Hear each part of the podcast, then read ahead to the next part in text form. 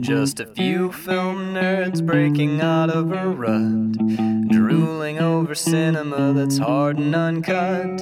Stick us in your ear, thrill to this month's picks, and come and listen in. We're measuring flicks. Hello, everyone, and welcome to Measuring Flicks. I am Carl Hartley. Wow, I'm you're s- Max spilling Peterson, shit and all over. I we just started with a devastating, devastating accident. spill all over your ink. um, I did. I spilled. Uh, I wrote in fountain pen a lot of the notes for this episode, and I just spilled water on them, and they are running. It looks like across the it page. oh looks like what dreams may come Yeah, on it's your. only getting worse too. It's- oh my god! No, don't move it. I'm not gonna move it. I'm just gonna let it sit. Let it pool. Uh, It's already Oh, God. fucking destroyed. It's fine. I've got I've got pencil notes over here, Good. Mm-hmm. which again something water probably would have washed away. So I should have thought about that before I decided to use that medium. All right, so we are Shooting in. it out. It's the second quarter shootout, Carl. We're here again already. This is amazing. I know we're bl- we're just feels like we're burning through these, Kinda, and it's been a long, films. hard summer. Like both been very busy. but we finally got We to the finally end got of to the three end of- months of movies. It- when it see, it feels like it was short, but at the same time, it feels like it took for fucking ever Yeah, to finish. And three you can months thank worth of summer movies. in Traverse City for a lot of that. yeah, and day jobs, and day jobs. which eventually we'll just get right out of. You will Yeah. move to the we'll move to the Catskills. Oh my god, that would be You and me amazing. and Darnell and Bird. Oh my We'll god. just get ourselves a little cabin far away from civilization, a hundred inch television. You made happy sweat happen just above my eyebrows. No, that was that wasn't me. That was the fact that my house is 109 percent humidity. And it's the middle of August. Yeah, that's what that is. Beautiful. So here's we should to explain people the uh, premise of the show and how we do the shootout. Yes, do it. So me- when we first started doing measuring flicks, and uh, still it's still relevant. it's not like we I changed feel our like I should fucking mind. get you a paper towel. Don't worry about it. I like the little pool of blue that isn't words anymore. All right, so the idea behind measuring flicks is Carl and I watch one movie every week for a year, 52 films. And every quarter, every three months, we sit down and we shoot out the movies from the preceding three months till we come out with. Now, this is an an important distinction we learned last time, which is we come out with our favorite film from Yes. that three months, not the best film from that three months, because they are often very different things. They are. Um, So last month we thought the well, last, Last quarter we shootout. thought the the searchers was going to be a sweep, and it ended up being raising Arizona. yeah, we both sat down with that smug look in our eye of like, like mm, we both we know, that you the and I both know the searchers- searchers is the shit, right? Like we're seeing our notes from across the table, and like it's just like this it's all confirmation it's searchers. with hearts yeah, like exactly. drawn all around it, A like cupid shooting an Cupid arrow, shooting an arrow at the searchers. We're like, hmm, I wonder if the searchers is gonna win. And then it ended up being a shootout between the searchers and Raising Arizona, and we were like, oh fuck, I think we like Raising I think Arizona this is- more. how do we feel about this? I feel great. I still feel great about I it. still feel great. I'm really, Yep. really glad that was our quarter one winner. So it's our favorite movie from the past three months, Yep. not necessarily the best movie, which is an important distinction. Yes. This time, I, how did you feel sitting down and looking at the three last months that we did? It's like all powerhouse fucking. It movies. is. It is. Except for two. There are two. as- There are yeah, two of them, there's- but I love one of them, and one of them I do not, which we'll get into when we the- talk about the, it. The quote unquote shitty movies? The shitty movies. I'm in the exact same boat because I also love one of the not great movies, but I the other one I was just like, what a waste. of What a a movie. garbage. Yeah, exactly. But the rest of them, because I had to last last time I had some parameters that I that I filled these movies into. Like, does it make me want to be a writer or a better actor? Or does it do this? Does it make me blah blah blah? blah. Well, I watch it again. Right, which And this and in this time I did it slightly differently. I gave myself four to five little bullet points, like the first five thing that comes to my mind, like just without even thinking about it. Eraserhead, go five things. Yeah. So some of it is like insightful, and some of it is just like remembering a fun line or the way it made me feel. And so in the very last, like, will I spin it again, and how often, and would I bring others was- to this film? That was to one of the watch? questions that you we did last time was would I watch it again? Yeah. Yeah. And I think that's very important for favorite movie. Exactly, because like we talked about in the last main season episode, um, for what dreams may come. No, it was for awa- when we were talking about awakenings. It Mm-hmm. was like, yeah, Schindler's List is a killer flick, but you never want to watch it again. after Right. You watch it. it makes you sick to your stomach. Yeah. So, So, so that's that. So we should jive right in. Wanna- Do you want to uh, jive jive right in. Somebody watched Truck Turner. yeah, sure did. Yesterday morning at 7 a.m., watching Truck Turner with my headphones Yeah, I on, watched so it last Danielle night. could sleep. That was I watched it with Bird, and that was one of the notes she had, which was like, "What is What does jive ass mean? There's- I have a lot of notes I like was that. like, where- you just wait till we get like into a full month of black exploitation films. Exactly. Okay, so so what are they? What are the movies? he- here are the films, and then here's the we. I picked a different format this time. When we did our first shootout, I did I built it like a like a March Madness You style, like a bracket. Mm-hmm. yeah, bracket tournament style, and I paired movies against each other, but. When I sat down last night to figure out how we were gonna, I mean, months in advance, because Months I in planned advance, right. Last night at midnight, like the ink desperately. isn't still drying on my notes from this morning. So, um, I was like, okay, the, the movies of the last three months. If you just look back at our episodes and some of the lengths of our episodes, and we remembering go those two plus conversations, on most of them. yeah, l- I'm like, these are all. It was easy to do the bracket style the first time around because we had like you know movies like Raising Arizona and The Jacket. We had a lot of like middle of the road movies that Yep. stacked together. We had a lot of great movies like The Searchers that stacked together. I could build a Dark Horse stable because there was Yeah. a And couple. we had like movies that were- Minority Report, and we had like We didn't Goofy, have Minority Report.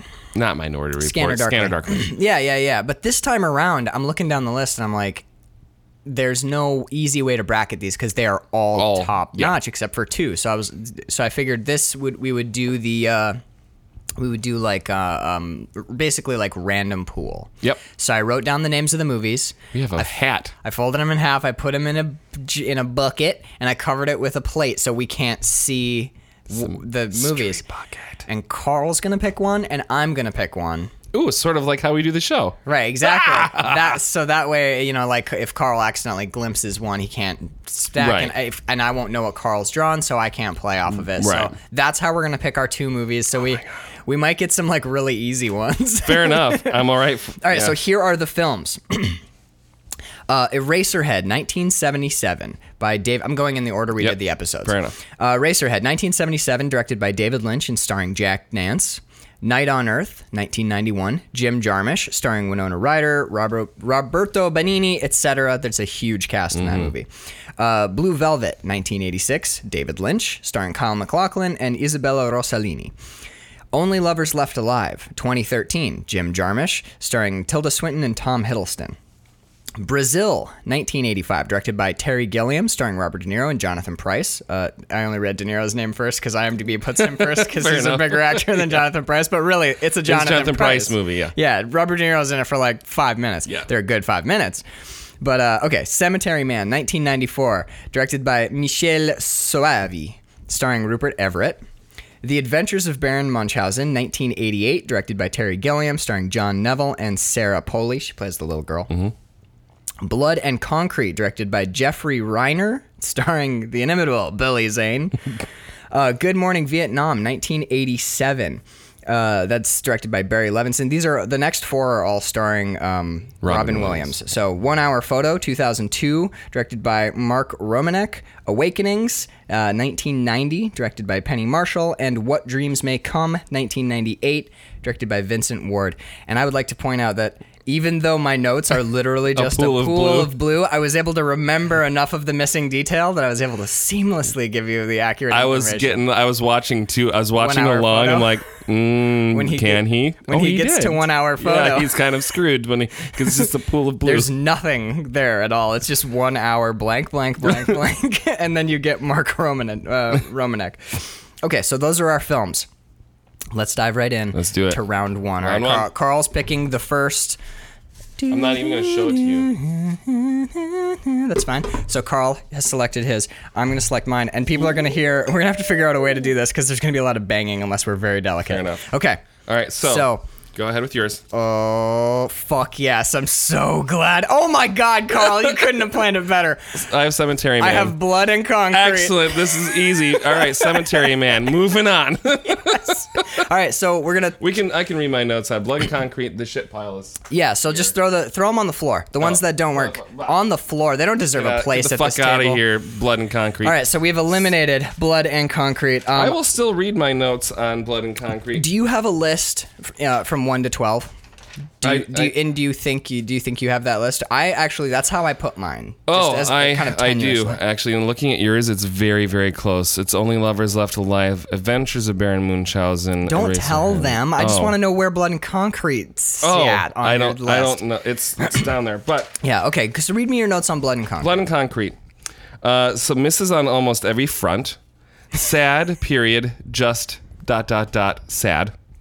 Uh, barely watchable, even in a so bad it's good kind of way, and watch Demon Knight instead for your Billy Zane flick. fix, fix, flick fix. That's it. That's all, I right. have for Blood and Concrete. That's fair enough. Um, Do we want to save what I have to say about Cemetery Man until it gets up against something? no, let's go. Let's Okay, let's because do it. that way when we get to as we progress, we'll already have those notes. in our Okay, head. makes sense. So what All are right. your cemetery? All right, Cemetery Man. So it's my favorite type of schlocky goodness to watch and lampoon with friends. Um, it will definitely spin this one again, possibly a how uh, like a Halloween staple now for me. Cemetery man. Cemetery Man. Yeah. Yep. This is the kind of movie I want to write, score, and star in. You mean you can leave the lovers and the cab rides to filmmakers like Jim Jarmusch.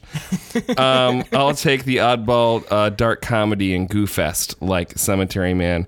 Um, it was some of the most fun I've had podcasting with you so far, just because that was a laugh right the entire time. Uh, it's not the best movie, however. However, yeah, Cemetery Man Right. um, is surprisingly high on my list of like. It's a movies. great fucking romp. It dude. really is. Now, to be to give Blood and Concrete its due, that episode is fun. Yeah, the episode is a recording. fun episode. Recording that episode was fun, but it was only fun because the movie had we had to carry the movie because there was nothing to talk about because Yeah. it sucked so much.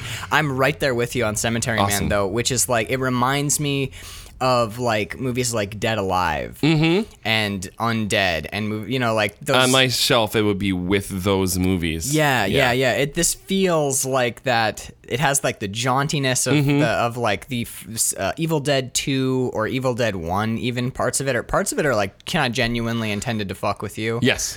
you know. And it also has that like that like l- late seventies, early eighties, like like winking sexuality. Yes. where it's like we're making a goo movie, and what makes you want a goo more than some Right, booblies? You know, like exactly. it's Mm-hmm. got that. It's it's an awesome flick, and it's Italian too, right? Yep. It's like And it's one of my favorite sub subgenres of movies, which is the snow globe film, where everything, the universe and the entire world is just that city or town or room that you're in.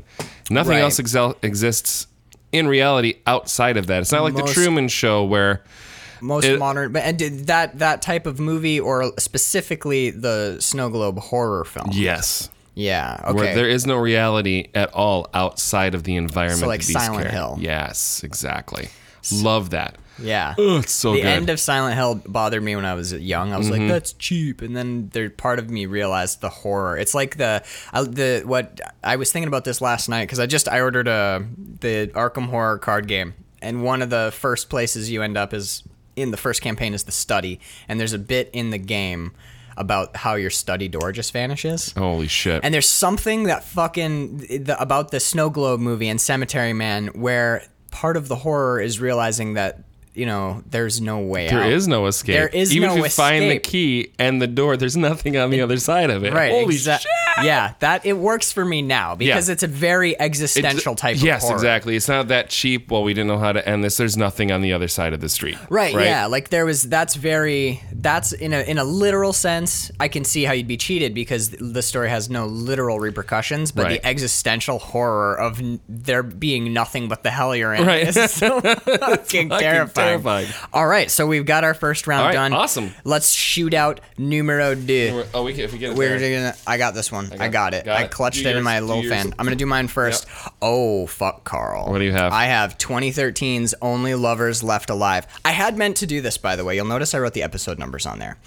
For if people want to go and reference the movies we're talking about, Mm-hmm. so Cemetery Man, 1994. That was episode 19 of um, of season one. of season one, yeah. And then I don't know what Blood and Concrete was. Don't even bother. Just find it. So the only lovers left alive episodes. That's episode seventeen and seventeen point five. That was a two-parter. What do you got? Up against 1977's Eraserhead, oh Christ! episode 14. yeah. Okay, so we're not throwing any of these on the ground yet. You want me to just continue with the format of me reading Read my- your notes. You want um, Eraserhead first, or do you want uh, Only Lovers Left Alive first? Well, let's do because I feel like the way with like w- the way that this works. It, I feel like now I'm arguing for only lovers left alive, and you're fighting for Eraserhead. But that's not what we're doing. No, we're taking doing. the two movies, and we're But considering. it's kind them of fun, together. like because it does put you in that headspace. Yeah, it does. I was which like, is kind of okay. I'm like, I'm gonna crush Eraserhead, but that's not the no, right but it's kind of mentality. all right because like this is forcing me to maybe be more objective than Right. I would if we were Okay. just talking about Only Lovers Left Alive. Right, I know, I know. So I'm, you're- I'm struggling against the impulse to just immediately throw everything on the ground. That's not that movie. I know. And Okay, if yeah. That, if that does happen, I'm okay with it. But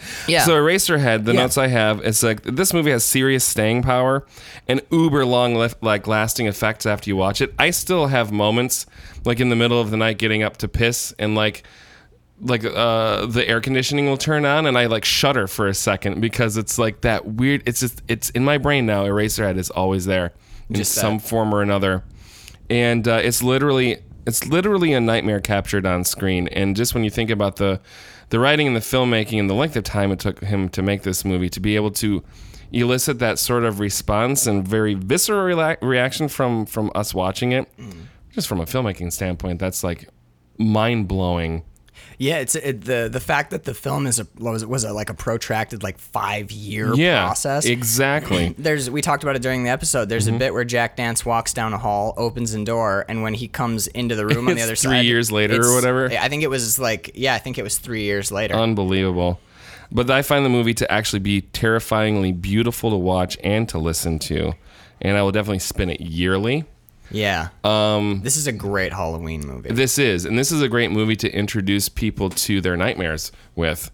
It's like you didn't Yeah. you didn't know you had certain fears. Okay, cool. Let me sit you down, and they will surface, even if they're not in the movie. It gets your brain. It gets my brain, anyways, starting on that track of what.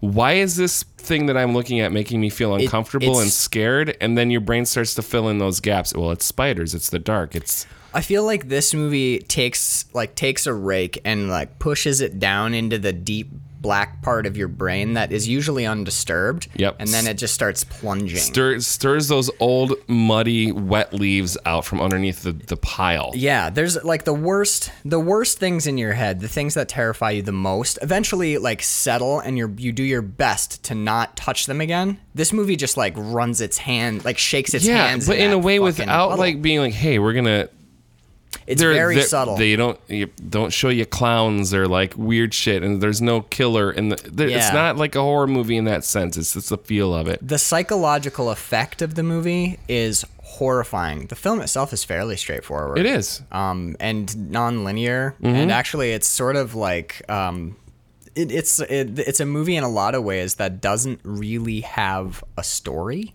Right. like there are there are events that happen that are like loosely connected with each other and Lynch we talk uh, you know with Lynch as a director you uh, in a lot of ways he gives you a bunch of elements and then tells you to assemble them Exactly. where you build your what the movie you watch is because Lynch Lynch is a gen, he's a genius Yes. he gives you like the paint and like some sketchy lines and then you apply the paint and the when you're done you turn to your friend that you just watched the movie with and you're like look, Look this at was this the thing." movie and he's like uh no this was the movie and he Exactly. shows you his and you're like fuck you David and it's Lynch." like yeah, it's like we, s- we said in the episode too. Like David Lynch has even said that in all of the film critiques and people's interpretations, no one is even close to what He sees the movie he says as. the movie is, and he still hasn't. right said even what it now is. and this Yeah. is yeah this is 1977. 1977 It's 41 years old. um er- eraserhead i occasionally will turn part of it is this part of it's the sound and part of it is the criterion Oh, that collection. 4K resolution I'm telling on you, that like thing. anybody who hasn't seen the movie wants to pick up a copy of the movie, wants to watch the movie. If you can get the Criterion Collection 4K restoration, like turning that on and cranking my sound system, which is like it's pretty bass heavy, but like lots of lots of mid. It's a really really strong sound from my my big speakers. When you s- just spin Eraserhead, I'll sometimes spin it and just sit for like five ten minutes and watch just a chunk of it Yeah. because it's like what we've talked about it before, but it's like watching someone's dreams. And with that score behind it, like industrial sounds and Yes. blowing wind and feedback and like weird animal noises, it ra- oh, it just it rattles. Normally, sound rattles in your chest. This like rattles in the back of your head? Yeah, like the base of your spine, Yes. where all your things you're afraid of live. yeah. It's crazy. It's it's a really really astonishingly powerful Yeah. film. I'm a massive Eraserhead fan. And full disclosure, that on my list of 12, because I, I think we both know how the round is going to end, which is okay. Mm-hmm. Yeah. I'm okay with it. I'm glad that came up first. I wish it could have lasted a little while longer so we Right. could have stacked it against things. But And we'll, we'll continue to talk, but we both know Eraserhead's not going to make it. No, it's not. It's not. All right, Eraserhead was my number three. Yeah, it's it's it would be number two. I don't have that actually written out that way, but it was top. It was like two or three. top two or three. Yeah, I- I- this movie changed, and I'm I'm I'm a longtime film fan, longtime cinephile, Mm-hmm. and I've seen a lot of weird movies. This is a movie unlike anything I've ever seen, which is saying something. Right. It this I had never. I've gone seen, down a lot of rabbit I'd holes. never seen anything like Eraserhead, and it changed the way f- that I. It's still you're like you said, it, th- uh, the middle of the night now is a different thing Yes. because we've seen Eraserhead. Yes, it is. That's a killer flick. Do we we could let's save notes on Only Lovers Left Okay. Alive because you know we're gonna fight this thing out with something Yeah, else. But, yep. And I'm pretty sure our love of this movie is pretty well documented. It is. All right, so we will eventually There's talk four about it. hours of podcast. we will eventually talk about how much we love Only Lovers Left Alive. Oh shit, I looked. So you're gonna have to. yeah. So did I. I went So- around. I stirred the pot okay. a little bit. Y- All right. Na na na na na. Now I'm uh, gonna go over here. Okay. This is a fun go- way to do you this, go by first the way. This time, I know I like the I like the All right, blind I'll go shooter. first. Okay. I'll get a quiet bag for the next time we do this. Mm, It's what dreams may come. It's episode number twenty-five. All right. Uh, and I have Blue Velvet, 1986, Hmm, episode 16. So it's David Lynch, two somewhat surrealist films. Yeah, I would is say kind of- so. This is kind of interesting. I'm gonna say my notes on Blue Velvet. okay. Um, I will before you Go ahead. Do what you need to do. I want to do reminiscences on Blue Velvet because, uh, like, this one's episode. This is episode 26. So people are had- they've just heard the What Dreams May Come. oh right, yeah. that would have been the last Um, Our episode. thoughts on it. That's our last episode of Robin. Which is weird because I don't have bullet points on what dreams may come because when I was writing out my list, I did it in show order. right. And not that I forgot, but we did it so recently that, I'm it's like, not up that it's yet, not up. Yeah. So- So, um, what dreams may come is really, really fresh in everyone's mind. Blue Velvet. When I sat down to do the to figure out this episode, um, Blue Velvet was the of this quarter was the third movie we watched, and it was the one that I remembered the least Yeah. out of all of them. So I had to like sit and like sit with the movie and think about it. yeah. I And for- it almost is- forgot we watched it. Yeah, Mm-hmm. yeah, it is, and it's it's another David Lynch movie. Um, it has that hallucinatory quality to it, but mostly what I remembered about Blue Velvet, because Blue Velvet ends up kind of way down my list Me too. and I remembered mostly what I remembered from watching it was how disappointed I was that it wasn't Mulholland Drive. Yes. Or like Or like Lost Highway or. I I mostly what I remembered because we had just watched Eraserhead. yes. And, you wanted more of that. I, I wanted like I wanted this to be like a Twin Peaks Eraserhead mashup, like the Right. R-rated Right. version of Twin Peaks. I wanted more more of that Lynchy Lynchian it weirdness. was more main, not mainstream, but I think I said it on the show. Is it- it's the most mainstream of David Lynch's yes, body of work. right, and that's why so many people, um, you know, I think come to Lynch through Blue Velvet. Is Right. It's probably it's an easy like very- taste test in a way. I was gonna say it's accessible, but I'm like, it kind of isn't. It really isn't. No, but it's the Dennis most Hopper is, accessible. Baby wants to fuck. Yeah, right. It's like, oh, let me give you something easy to start with. so, You said this was the light one, Right. yeah. I'm like, oh Uh, yeah, this it is, is nothing. actually. this is This is nothing. nothing. We're gonna get through this, and then It's, we're gonna we're gonna take then the training wheels are fucking off. yeah. We're, we're gonna just we're gonna take five minutes to, to discuss, and then I'm gonna spin a You're gonna razor. head spin for a you. razor head. But yeah, it was um, I don't know. Like uh, remembering back on Blue Velvet, there's things I love about Blue Velvet. Yeah. Like we haven't we haven't done the episode yet, but ev- eventually when we do Truck Turner, Yes. I'm going to talk about a similar camera angle where uh, there like the cinematography of Blue Velvet is awesome. Yes. Like the the- there's a there's a feel that the movie captures of like youth, like young adulthood. Have you Yeah. ever seen Road Racers? Robert Rodriguez's um like rockabilly movie. Oh, I have not. No. Okay, so there's there's movies that capture the feeling of like being young r- across time. Like the Road Racers one. Stand catches, by like, me the is one 50s. that's usually like right there. this to me. Blue Velvet to me captures youth so well. Like Kyle McLaughlin and showing the the transformation between The innocence and yeah innocent like being being sullied by life and what that eventually Mm-hmm. because i think lynch does lynch is very um you, you're familiar with neutral milk hotel Mm-hmm. and jeff mangum's lyrics so there's a hu- there's a recurring theme in neutral milk hotel of like clinging to innocence and all all like worldly experience f- fucks you up i feel like blue velvet is a is the tale of Is the that. tale of that. because Ky- the kyle mclaughlin we go out on is it's not. did the like a shell of the Kyle McLaughlin that we started with. There's And a, it's not like, oh, look how far he's come. He's an adult now and so much stronger for it. There's a lot of him is just lost. yeah, there's there is It's loss. Gone. There's loss. Yeah, yeah. So that's what I remembered of Blue Velvet was a vague sense of disappointment, which is kind of a bummer because I I remember when we sat down to watch it, I really wanted to like it because it was David Lynch and because it's a huge favorite of Kevin Smith's. And I'm a huge Kevin Smith Yeah. fan. So I sat down and I was ready to be blown away by Blue Velvet. And mostly it's weird performances and not a lot of weird ideas. So I feel like it in that way it it let me down because it was it was it wanted to be conventional and it wanted to be absurd and extreme, but it didn't go far enough in either direction and I was left Ooh, fair right enough. in the middle of the road. Yeah.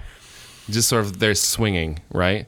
Yeah. Like, oh, I'm in this weird middle zone where Yeah, it's like, not it's I not would- enough of either thing. Right. I would kind of love to It's see like Neapolitan where but it's only strawberry and chocolate. You don't have that vanilla to or well, some there's some sort of metaphor there. it's like a Neapolitan that's like 80% vanilla and you just want you more just of want the more of the strawberry strawberry and the chocolate. Yeah. that's what it was. that's I think that's a great way to talk to say I would love to see David Lynch do a straight movie. David Lynch do a main like direct someone else's script and he can't fuck with the dialogue. I know he'd never He did, like, do it. d- Like Dune, kind of, he did that, but he, that's one of those weird movies where how much of it did he actually direct? and it, also that is And a how much of it fairly is- weird idea. Like I would like to what I'm well, saying Frank is Herbert's a weird dude anyway. Like for the adapt, like that's a weird script to adapt, anyways. right. But Well, what I'm saying is I'd like to see him like do a remake of like Donnie Brasco. oh fuck, okay. But like Or like an episode of ER. yeah, yeah, like give Lynch something standard and I bet you you would get something weirder than Blue Mm-hmm. and I was Velvet. being serious about ER. Did you see like the Quentin Tarantino directed like second season episode of ER? No. Yeah, you hear- Tarantino guest directed an episode of ER in like the second or third season. Yeah. like right after like Pulp Fiction. He hadn't done his third movie by Is that Quentin because Tarantino yet. Mm. George Clooney? Is it the George Clooney connection? 'Cause No, he was he on hadn't what, even- General Hospital. yeah, maybe. George Clooney had only worked in soap operas before Before he did. uh, from Dusk Till Dawn. Yeah. yeah. But this was before From Dusk Till Dawn, I think, too. So there wasn't Oh. Clooney was off the show at this point because he Well- was already. But anyway, just like that sort of idea that you know, take this person that has a tomb. It's juxtaposed to like you you never think of like Quentin Tarantino directing ER, but David Lynch you put him on like an episode of The Golden Girls or something. It's right. like, well, I was Jesus Blanche. well, I was just thinking. I was just thinking, like you have you've heard the the Tarantino news that he's right now is currently slated to direct a Star Trek film.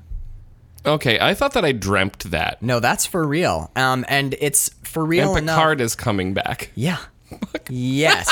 like, come on. This is who doesn't want this? Oh my so God. that's what I'm saying. Like, give Yeah. me give me somebody like a Lynch, and then give him like a Bridges of Madison County, or fucking- like s- I'm there. I am there.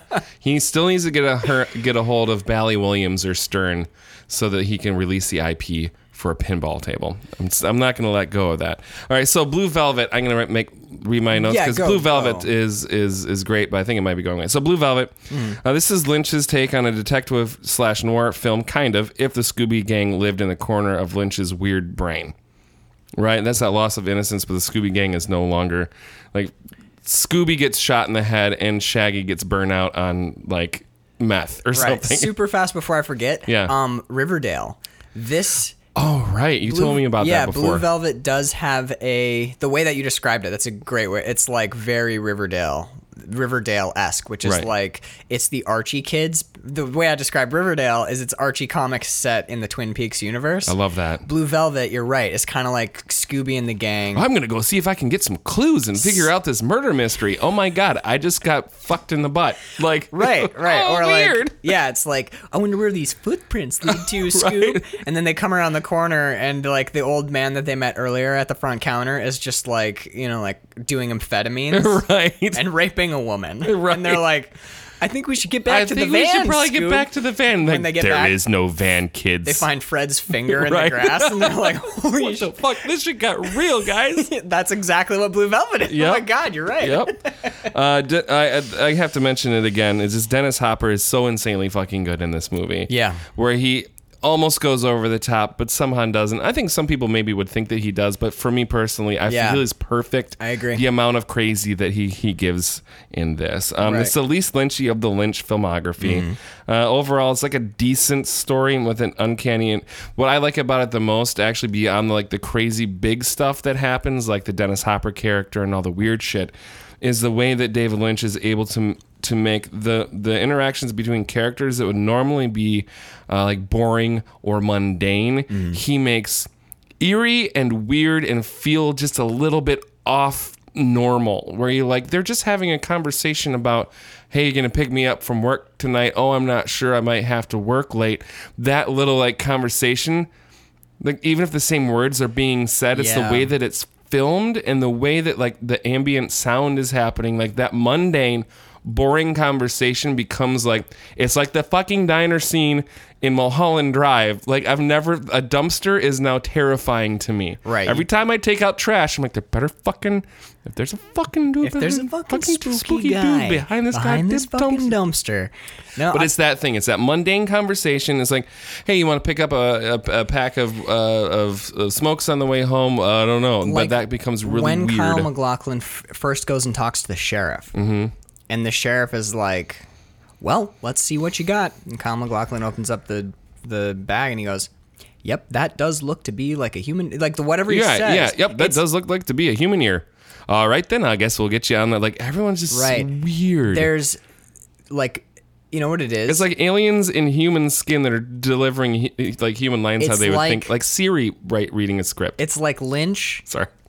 doesn't know what normal is, Yes. but he has, but he thinks that he does, and it's He wrong. lives in that parallel universe, Yeah. just a pubic hair off. it's li- the way I see it is it's like Lynch directing people to be normal as normal appears in his in his private brain thoughts. absolutely Yeah. yes um, but that's what that's one of the things i like the most about that is th- this movie Oh my god, that looks like it's a human ear. No, cut, cut, cut That's what no one would believe that. i don't think anyone would do it like that So here's what I'm thinking. Here's what- that's well, look, you've got yourself a human ear there, kiddo. Let's get you to do like that. Do it like let me that. write an, let me light another cigarette and drink another espresso I I mean, I, uh, I'm he's a gr- he is a good director. Like I'm Yeah. Oh, not in any way shitting on fuck his no. directorial style, and I know that he gives people a lot of creative liberties to Yes, he explore, does. and that's why he gets such magnificent performances, is he trusts his actors. But really, you get the sense sometimes that he's like, "Can we make that a little more like, like how I see it in my brain? How do you see it in your brain? Uh, do you know the color paisley?" And they're like, "Oh, I got it. Just being make it weird. just Got it." like that make it feel like a paisley tie worn by an elephant do it like you're chipping paint chips off of a human body that's been in rigor mortis for 22 years. And those paint chips are then brewed into tea. You know, I got you. and you just drank the tea and you're peeing it out that's where i need but you the pee is coming out like a black snake. yeah. it bites you on the leg Any more clarification required? No. Good. No, I'm there. I Can we roll now? Yes. That'd be great if we I- could just call. Can we call sound? And no. And you know my favorite part about it is that sometimes with the actors that work with Lynch, I genuinely feel like if he said that to them, they would know exactly. they would know what to exactly. do. Lynch says that to you. You're like, I've got you. yes, I I know got it. exactly I what. know the place Yep, to be. Absolutely. Mm-hmm. I'm yes. I'm there. So okay, Blue Velvet's gone, Yep. but Yeah, but I will Mad definitely. I, will, I respect. may spin this again, but not like on a regular basis. Yeah, I'll definitely watch it again. If I if As part like of a we lynch- said as like a lynchathon, or if there is a, f- Mm-hmm. a friend of mine that has not yet s- gotten into the lynch world, this is the one that you sort of bring people in on. Right. Yeah. I, And then you I- watch Eraserhead and blow their minds. I would bring in me person. Maybe it's just because I'm a sadist. Do we want of to touch some on sort. what dreams may come at all or save? Well, it's gonna come back. yeah, Oh. okay. It's gonna come back. Um. So what I'm thinking is. If I, So what Dreams May Come if is you were- saved, uh, yes. and- so and what Blue dreams may Velvet- come one, Blue Velvet has hit the floor, and All right. we're on to the next round. But really, on our way out, if Mm-hmm. you were gonna start, because we do we do have one more. No, we've lost both Lynch films. Both Lynch films are in the can or in, Right, on the on floor. the floor. Right. Both- Ooh, that feels like a weird place for them to be. I don't. Yeah, it, it is hard. This whole month But I'm is okay gonna with be it. hard. Yeah. the whole month is gonna But be hard. given what we have left in the what's Bucket? coming. Yeah. So, okay with it. so we've lost both Lynch films, and as a little salute to Lynch on the way out, if you were going to start somebody with David Lynch, w- and you can let's let's include Twin Peaks. Okay. Who, where, where would you start them? Where would I actually start Where would them? you actually start somebody new to David Lynch? My introduction to David Lynch was Twin Peaks, and I Mm-hmm. think it was great. Yeah, I think possibly Eraserhead, and here's why. Because it is so weird, you're seeing the extreme of his brain Mm. in a very young David Lynch. It's taking five years to make a movie. You're not getting much more weird. Mulholland Drive. Had I seen Eraserhead first, Yeah. would have informed Mulholland Drive. I would have been prepared for it more, Right. and I probably could have experienced the story and the filmmaking aspect of it on a high, like yeah, sort of like on a higher level because I would have been, I would have had all that Eraserhead goodness in my brain already. You know, I was going to say that I would start if I had my my druthers, I'd start that start uh, someone on Mulholland Drive. Okay. But the, g- what you just said is a good point, which is like w- the way I imagine Mulholland Drive as a first Lynch film is you're pushed into the deep end of the pool. Yes. And you get a sense of his range, but you also get a sense of his ability to manipulate in subtle ways. Yes. Because that is a there are mo- moments in that movie that are so quiet that until the third or fourth time you watch the film, you don't realize that it's a capital M moment. moment, right? There's big moments in there for sure, but there's so, like we'll eventually watch Mulholland Drive. Oh, absolutely. But the bit in the end, the protracted singing sequence when they're sitting in the theater and watching Mm. that the is woman the most sing. uncomfortable scene. I don't know why. the the moment I'm getting chills knowing I'm going to say it. The capital. We both have goosebumps Yep. for the viewers Fucking at home. literally. the moment that like where I literally was sobbing on the couch, and when the credits rolled, alone in my fucking house, I applauded my television. Mm-hmm. Yes. was when the woman dies and the song continues, and you realize realize that it's all been a lot. Like it's just a total sham. It's the it's the most perfect metaphor for what Hollywood and what the what that like LA scene has done to these Yep. this one. Oh my god, it's the one of the most perfect moments in cinema. So I want I liked the idea of starting people on Mulholland Drive and being like, "All right, watch this." This is- yeah. This is for I think for most filmgoer people, what happened to me when I watched Eraserhead is what would happen to them when they watch Mulholland, Mulholland Drive. Like- that's fair like, enough because oh they my don't haven't had that other Like- experience of Right, Lynch. like, oh my God, wait, what? You can do this in a movie? this Yes, is you- a Oh yes, you can, and this is where it started. I can see that. Absolutely. But I, I do like the idea, you know, and I would still do it. I would start Yeah. people on Mulholland Drive, and then Perfect. I'd tell them like, go watch more Lynch shit and come back to Mulholland Drive, and it's going to be a different film. Excellent. And then I would like to mention as sort of a bookend or the other side of that the the spectrum for David Lynch. Right. Only if you have found that a person has become a huge Uber fan of David Lynch do you introduce Inland Empire into the mix. Never seen Inland Empire. Fuck, dude, it is almost six hours long. It's a movie. Yes, with Judy, not Judy Dench. Um, uh, uh, oh my God, he uses her all the time. Jurassic Park. She was in in Blue Velvet. She's got the the weird Yeah, yeah, upside yeah. Uh, her face, Laura Dern. Laura Dern.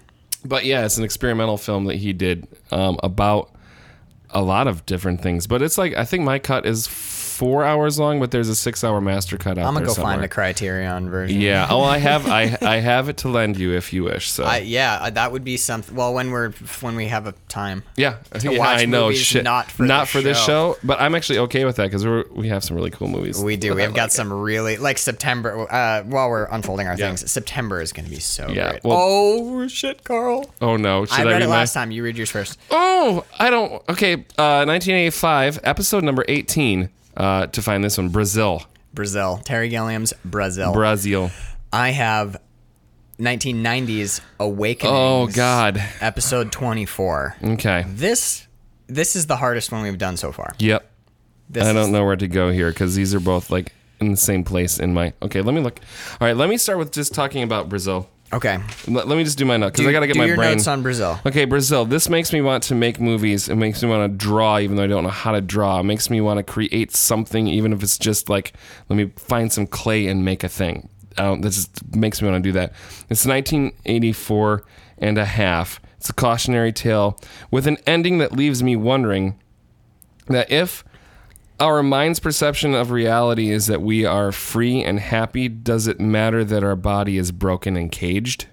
Mm-hmm. Because ultimately, our brain just gets its input from our body, and if it, because the ending leaves you to wonder that, right?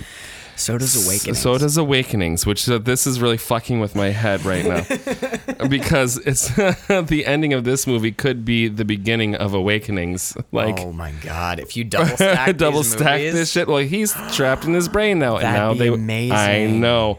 Uh, it's brilliant storytelling. It's visually stunning. It's one of my favorite movies ever. I'll spin this every two plus years or so because it's just a little too dark to spin any Brazil? more often than that. Brazil. I would Yeah. watch the Criterion version of Brazil every year. All right, Oh my god. Okay, can I give you my? do it. Do you have more notes or no? I don't. That's it on Brazil. I gotta give you my notes on Brazil. Do it up. There were two. We introduced each other to directors. Yes. Holy this- shit. During this three months. yep. I introduced Carl to Jim Jarmusch, and Jim Jarmusch exploded Carl. Yeah. Blew my whole world open. Carl introduced me to Terry Gilliam, and like we talked about in the episodes, I kind of knew of Terry Gilliam, but I'd watched the wrong Terry Gilliam movies. Right.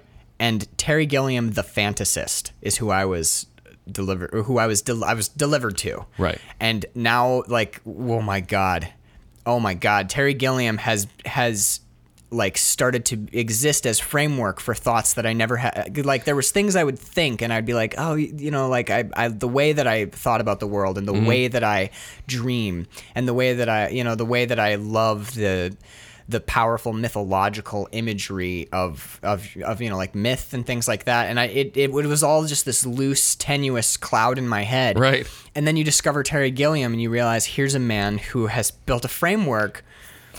Yeah, he's he is like he's like the the shelf that I can now put all those books All those on. books on. That's amazing. Oh, I love that. It's Terry Gilliam It's is a shelf that you can put all of those books on. Yeah, he's he's truly truly incredible. And when I s- watched Brazil, I sat down and you know you start watching it, and it feels kind of like a like a like a mix between like a more serious the, the more serious or darker Python movies. Yes.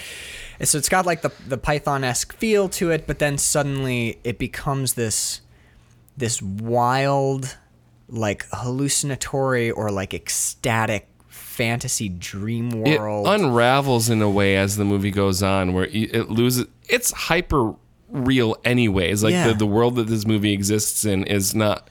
It's unlike anything we've we've seen. the fact that it's punctuated by office scenes Yeah, speaks to me. You know what a it's lot of paperwork happening. yeah, in like this where movie. it's just like, did you sign the W four twos? And it's it's it's this banal, mundane Mm-hmm. bits of punctuation in between these breathless, rolling, like run-on sentences, and then you get your s- your little semicolon scene, which is like, and did you fill out the seventy six four two? It's it's just that that like. We introduced the term antipodal the other day. Oh to the yes, show it's it's like that antipodal storytelling th- thing where it's like one half of your brain is watching one movie and the other half of your brain yes. is watching the other. It's Brazil is a film like none I've like very few I've ever seen. Right. It's amazing. I have I have a little bit of of mind blowing matter that my brain just came up with. I don't know if this is like a fan theory or not yet, and if it isn't, it might be now. That I th- kind of feel like all of Gilliam's movies exist in the same world, but in just different points of the timeline. Okay. Because if you look at Brazil and 12 Monkeys, right? I mean, it could be like there are similar uses of technology. There are magnifying glasses Mm-hmm. in front of screens to like there's, but that might just be a, a Terry Gilliam style thing. Like a visual Like a visual thing, view of his, but I think there might be some way that that these are all loosely tied together in some way. Hmm. But I don't know. Baron Munchausen is, a- but that's way earlier. what that's, do you think about the idea that maybe all of Gilliam's films are set in the same world but in different imaginations in that world? Oh, which is actually what they are. Well, what, what did we talk? Oh, the imagination of the child. Okay, they're all in the imaginations of someone living in the same world. what of I the- meant more was when, when we were talking about when we talked about what dreams may come, which Yes. is we all perceive reality differently. Yes. What if- reality tunnels? Yeah. What if all of Gilliam's movies are set in the same world, just through di- seen through different people's reality tunnels? Like, for example, Twelve Monkeys would be like a, a bleaker, more cynical person's version of this of the world of Brazil. Interesting. You know what I mean? Yeah, where everyone has had to live underground because of a plague that happened, that maybe happened immediately after Tuttle. You know, they leave the the chamber and oh my god, why is everyone sick? And they have to move underground. And- Right, exactly. Yeah. Or maybe like, and this is maybe more extreme, and I don't remember Twelve Monkeys that well, but It's a weird time travel kind of but movie. yeah, I remember that portion, but I don't remember the living underground. But like, for example, what if? What if this is just a person's metaphorical framework? We live underground because they're buried under under the under the paperwork. And under the paperwork or under the strictures of this totalitarian government, and they perceive their life as being underground. And, And but it, everyone it else could is be, a plague of. and it could it's be- a plague of madness. Yeah, it could be exactly the the world of Brazil. It need not even be like later in like time. later in time. because maybe yeah, the time travel thing could just be And the in the in time bandits, a, a child will always try to imagine himself on adventures and and, and away from. What if the time travel aspect of Twelve Monkeys is the same thing as um as um um um um, Baron um, Munchausen? Jonathan Price's Flights Oh. of Fancy, where he's a ma- where his Shit. dreams. So what if yeah? What if the time travel thing is just escapism? And because the the harsh realities of being buried under this totalitarian regime are too much to bear. Anyway, Anyway, that's just That's a wild, rabbit hole. Wild movie fan theories. So that's Brazil. and then awakenings. Oh my god, Carl. So Awakenings is we talked about because we haven't talked about Only Lovers Left Alive. It came up. It's in our safe for for next round bin. Yes. But Awakenings and Only Lovers Left Alive are now firmly in my mind as connected movies. Mm. Um, they're telling they're, they're giving you the same information from a different perspective, like we talked about before on the Awakenings episode. Yes. It's the appreciating the the, small time the things. small things and it's either because you have all of this time like in only, you only have lovers no or you time. have no time when you have an infinite amount of time, you have time to take in the small details. Mm-hmm. Right. When you have no time at all, it's the details you that better matter hur- Yeah, it's basically like it's the details are what you take with you, right? Right. So it's when everything else is sifted through that through that coal that, that gold miner's pan that's you what know you have what? left You know what? If you're gonna if you're gonna have if Jim Jarmusch and Penny Marshall both Oh my both tell God. you that the meaning of life is this, you better fucking listen. you better listen Pi- it's like shit You better you better like I have it as is reframe have it your as one of my mind. only lovers left alive notes, and I'll bring it up now because I think it, it works for with awakening this discussion. Uh, w- Yeah. With the two films, I know we went on a rabbit hole. We're talking about Brazil, Brazil and and now Awakenings. Awakenings, which is episode 24 in the main season. Right. So so while the message of only lovers left alive is holding like a fun house vampire-shaped mirror up to nature and reminds us that we are merely mortals and must choose what we fill our brief moments with. right. They make suggestions for us through their characters, and so does um, uh, Robin Robert De Niro's character in Awakenings. Right. It's uh, through books, music, science, love, art. But what makes us happy for ourselves and what makes us feel fulfilled is fulfilled is the answer for ourselves. We're not saying like it, it has to be. You have to go out and read books. You have to go out and appreciate nature. If that's not your jam. Then that's not your jam. If you like train sets and building model airplanes, Right. that's what you fill your time with. with awakenings, it's the same. It's that but I it's driven almost it's driven home more for me in Awakenings because I will never be a vampire. I That's can true. as as much as I wish it, I will never have a thousand years. But I might like I joked about it at the end of Awakenings. I hope you don't wake up shaking, but I mean it. Yeah. dude. If I wake up tomorrow and suddenly like, oh my my time is limited. yeah. Once that is that is a possible reality. becoming aware of a ticking clock is something Yeah. that happens to humans. And when I watch Awakenings, part of the reason I cry and sob as much as I do, one, it's the amazing performances in the story, but two, it's like, fuck, dude. I could wake up tomorrow and there's a tremor in my hand. Now, what's that all about? Right. Why do I feel like I have needles sticking in the bottoms of my hands? What is that all about? And, you know, have uh, Holy you- fuck. What? Have you read every every single Shakespeare play yet? I haven't. I have. have I've I. his, I have the historicals to read. I've written. Yeah. I've read all of the comedies, all of the tragedies. I've read uh, the more well-known like historical thing, like Julius Caesar and Henry V. But I haven't read Richard the third. I'm I, the opposite. I've read all of the historicals, but the I'm only familiar with like the big three of for his like comedies Hamlet tragedies. and Much Ado. Ham. No, Hamlet, Romeo and Juliet, and uh, K- and do we count King Lear as a tragedy or a historical? I was it's kind of it's in the middle, but okay, so those are the three. yeah, wow. Yeah, that's it. But I've, no, I read have- Midsummer Night's Dream, but like Yeah. I haven't read like. And as passionate as I am about William Shakespeare, and as much as I love to say his words and, and be it, Right. there is two. There's two thirds of his words that I haven't even read yet. Yeah. So th- I was just before I for- forget Yes. the Awakenings versus Only Lovers Left Alive thing. I like that they show you that you have a choice that it doesn't matter what you look at as long as you're looking at something and enjoying something and Mm-hmm. taking something in. But um in Only Lovers Left Alive, they Jim Jarmusch shows you that like people are different and your details are going to be the details you pay attention to are different because Eve is her is books Is books, is yes. her books, whereas you get the sense that you know maybe Adam has been has read, but he is music. Adam is music and guitars and instruments Mm-hmm. Yeah. and sound and tone, like that that was one of the first times I'd ever heard expressed. People give me shit all the time for the music I listen to. And a lot of what I listened to when I listen to music isn't like the song or the notes or the lyrics. I love the tone of guitars. That's why I'm a huge fan of Detroit, like early Detroit rock and roll. Oh, like hell ABBA yeah. and The Stooges and shit. Something about musicians from Detroit between the years of like 1970 and like 1990. They understand that the the amount of bass and treble and the particular scoop of grit that you put into a guitar tone fucking matters. So like listening to to tone yeah. and hearing beautiful tone is astonishing. So that was the first time that was ever voiced where like, yeah, that is part of the beauty of music. And I was like, oh my God. Someone else Someone listens else to listens tone. to- yeah, I love that. Mm-hmm. Um but he he gives you different people. He says, like, look, this guy, his details are music and he's giving his life to music, and her details are books, and she's giving her life to books. And, you know, um, um, a John Hurt's character is laying there, and he has given his life to you know to- Poetry, to, really. poet, yeah, to poetry and verse, and like spite in some ways against William. Shakespeare. Against Shakespeare. yeah. but um, but what they do in Awakenings is they show by um, negation, which is th- all these people wake up, and Robin Williams is like, "Oh, look, here's all of the beautiful details that make up my life," and they're all bored by them.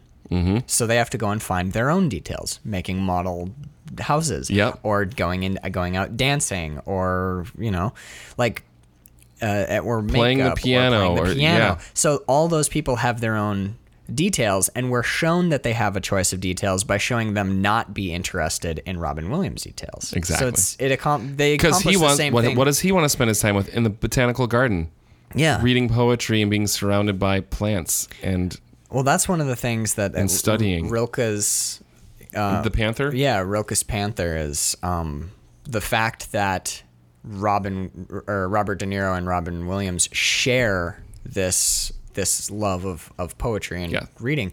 The that that tie that bonds them together is so amazing. But we gotta event we gotta eventually kill All right, one listen. uh, of them. Okay, so I, I am think gonna I- have to the the way I'm gonna have to do this one because it's so hard. These are two of my favorite movies. I brought both of these to the table, right? As far as Mm. It's not hard for me. these are both my picks. Okay, Awakenings moves to the bin to the sh- chuck To the it, bin, I agree. and Brazil stays Brazil for stays. next round. All right, Yep. Brazil wins. Awakenings goes. I w- will Love never, Awakenings. I will never take anything away from Awakenings, but for me, we talked about it on the show. Awakenings is a three times in your life Yep. movie. So it is an astonishingly good movie, and I love it dearly. Yes. But it's not a favorite because Right. it's not something I'm going to revisit over and over again. I'm going to pick first this time. Do it. Here we go. Time for the next round, Mm-hmm. motherfucker. Oh, there's not, not many left in there. I saw one. I saw. I know what it's not. okay. Oh shit, Carl. Oh god. 1991's Night on Earth, directed by Jim Jarmusch. That is episodes 15 and 15.5. If you want to go hear what we had to say about Night on Earth. I don't want to do this. Uh, it's the Adventures of Baron Munchausen, 1988. It's episode number 20 on the season. This okay. Uh, I'm just gonna say this right now. Uh, it's the Adventures of Baron Munchausen, but I will make my point why. Oh, now we're in trouble. 'cause I for know. Oh. me, it's Night on Earth. Okay. All right. Let me let me say my notes on each one. Okay, go. And then we can just because I have to. Cause so night on Earth. This is my first Jim Jarmusch experience. Yes. This was my, and, and like, I immediately knew Mm-hmm. that I'm in love Right. with this filmmaker. And then Only Lovers Left Alive happened and it confirmed it. And then I've since watched others. Right. Uh, and just all confirmed. Right. Like, nope, it wasn't a fluke thing. I'm in love with Jim Jarmusch.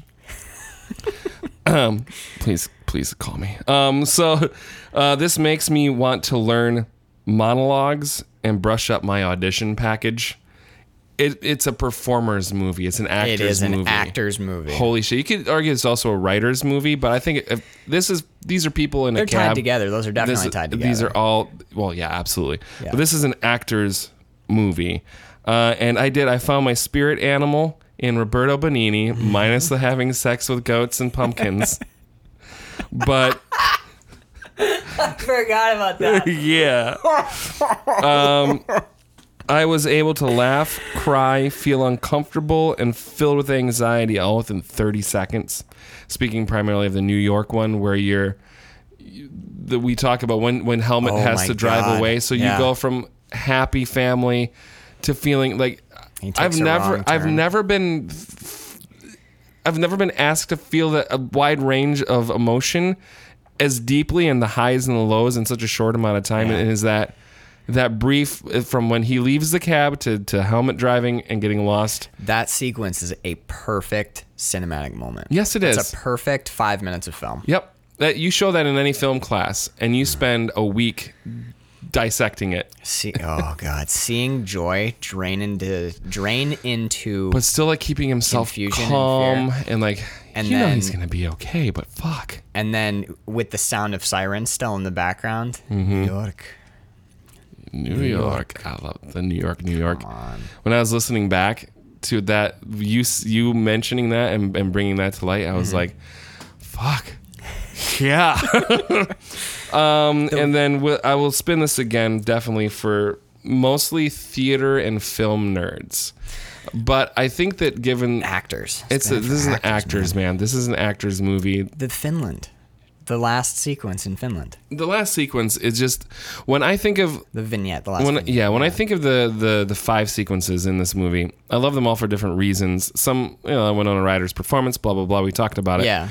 but when when you say hey have you seen uh, night on earth i immediately think of helmet and i think of the entire uh, last one the the, whole- the, the whole bit of entirety of Finland, finland, yeah. is so In Helsinki. it's it's that was it what did you call it the dirty dog story or the poor dog story The Shaggy Dog. the shaggy story. dog story Yeah. but it's you're just listening to this man tell a sadder story than the story he just heard but not because he's trying to one up somebody but he just has he has six ears to listen to this Then they're just story. telling their story. You know, like they told their it's- story. It's It's everything. It's the way that they're listening because they don't say anything the entire time. The camera will go over to them, and it's the way that they that those three well the two of them the ones passed the fuck out drunk, but the way the two of them in particular or is it three? I knew I had to kill my love. Yeah, just the way that they react and are caught up in that moment. That is just One's passed out drunk. He's talking to two. He's talking and to they're two. Like, he Yeah. lost his job, and his wife won't let him in the house, and Yeah. he's probably gonna get a divorce. And he's just like, all right. Oh, you that's a sad story. Let me tell you a sad story. yeah, but like the the moment where he's talking about, he's like, I realized I had to kill my love, Yeah. and then. le- And then he's like, but I, he's like, I was, I knew I was wrong, and I had to let all my love back. Come you on, want to know what's fucking crazy? what? fucking brains are insane and art is insane. Why? Can I just say that Yeah, out loud? go. Every time I think about the last three sequences, especially when we're in France, Helsinki, and um, uh, Italy, they're not speaking English or reading subtitles. Mm-hmm. No, at all- not at all. When I think back on watching the scenes, they're hear it in speaking English. Yeah, The subtitles have vanished. and you hear And it. they, I'm hearing it in my hear it in native language. English. Yeah. the How fucking powerful! How powerful is that? That's. I mean, well, we were asking. We have a, a Kazakh. Uh, uh, one of our uh, my coworkers is from Kazakhstan, and we asked her the other day. We're like, "You've been here a while. Have you started thinking in English yet?" And she goes, "She goes, no, I think in Kazakh." And then she goes, "When I'm mad, I think in Russian." Because Interesting. because in Kazakh they don't have swear words, Oh, right. so they use Russian to swear. So when she gets angry, like the her default brain language for like str- expressing strong negative emotion is Russian. So she thinks in Russian when she's mad, and I thought that was so interesting. that is interesting. Um, all right, I'm gonna give notes on the Adventures of Baron Munchausen. Yep, because and then we're gonna those have my to notes on Night on Earth, then and then we're- I will have my ni- my notes. we're on gonna have Adventures to in- discuss because okay so for the adventures of Ba- the adventures of baron munchausen for me was like a second dip into the, the terry gilliam pool having seen brazil and knowing that this is part of this of a, of a sequence of films that in- includes brazil and time bandits Yes. i still haven't seen time bandits but like knowing that it was going to be in that wheelhouse i come in so came in so excited and then it's this jaunty fun um, you know, like over in, uh, intentionally over the top fairy tale, basically, where we're flying, you know, we're like flying around in outer space, In- and we're taking in, under, in an underwear balloon. we're taking an underwear balloon to the moon, and it's as a matter, you know, it's just as a matter of course, and we're meeting like Greek and Roman go- gods and goddesses and we're like exploring weird like subtextual cuckolding and you know like there's there's all sorts of like there's it's a it's an adult movie like it's an it's Told through the eyes of a child, sort of, but no, but it's, it's actually think it's- Munchausen is telling the story. yeah i was gonna say i think it's an adult movie as told to a child There you go. That is exactly what it is. Mm-hmm. It is. yeah. That's exactly yeah. Because you know you like you you soften some of the details for Mm-hmm. the kid, but it's like that uh, that early Disney movie thing where there's stuff in there that adults are catching terrifying, that are yeah. going right over the kids' heads. Watch fucking Sleeping Beauty again, and when Maleficent turns into the dragon, that's some terrifying shit. Oh, what I think, what I always think of is Coraline. I think we talked about it during Mm, okay, the yeah, we sure episode. did. Mm-hmm. But yeah, like you know, if you read if, uh, when adults read Oh, Coraline, they see that they- we pick up different things in the children. adults do. read Coraline and they think it's an adult book, an uh, an adult piece of horror fiction. And when kids read it, they see it as like a fun Harry Potter esque fairy tale. Yes. and it's just it's just the our perspectives it's Yep. the reality tunnels that we've built for ourselves now. Exactly. but yeah I, I loved the adventures of baron munchausen and i was I- like the whole time through i'm like swashbuckling adventure and there's terrifying moments like There the is. moment in the belly of the fish one of when my he notes, yeah. sit, fucking sits down and starts playing cards and that's it that's game over man like the moment the retirement home because we talked about how Yeah. it's kind of like a It's the- retirement home yeah. metaphor but the moment you get in shooting the shit with your buddies and you get in that retirement home mode Suddenly you're there. And Death is the that's- dealer, man. yeah. And you're fucking game over. You got to keep moving. You got to keep in your adventure. Yeah. You know, but uh, you know, the the adventure is life. You know, but and I lo- I loved it. I loved it. I loved it. Do we want to talk about why? Because we disagree, and I Well, want. let me read my notes on Adventures of Baron Okay, Munchausen go. real quick, and then we'll Go. we'll- um, so this is my gut pick for best of quarter between um, this, Only Lovers Left Alive, and one other one. So, Um, Oh, so this this is a, a contender for number one for you. yeah. Okay. So this changes me after every viewing. I get a different sort of perspective because this again is sort of like a ticking clock in a way because the Baron is very old when he starts telling his story and gets younger as re- he's, he remembers his adventures and is telling it. But it's also that we can be the hero of our own story because the people he's telling the story to are the ones in the story. Like Uma Thurman, who's a, a a woman that's listening to him tell the tale, is in the story, she is Aphrodite Right. and it's it's um it's so it tells us we can be the hero of our story and not to forget who you are and be aware of the belly of the of the fish and we need to stop it or we're all gonna die and you're I- never too old to run fast get the girl stop a speeding bullet throw ships in the air like The anti-war stuff is big, yeah um, and the, the the whole stuff with with Vulcan and the and the bomb, Mm-hmm. and all you have to do is push a button. Like that is just that is terrifying. Yeah, the the the stuff where like nobody really knows why the war is going on anymore, and like the stuff about misinformation and the whole like bureaucracy of war and the paperwork stuff and the like all of that is really interesting. So here is m- why I go Night on Earth over The Adventures of Baron Munchausen.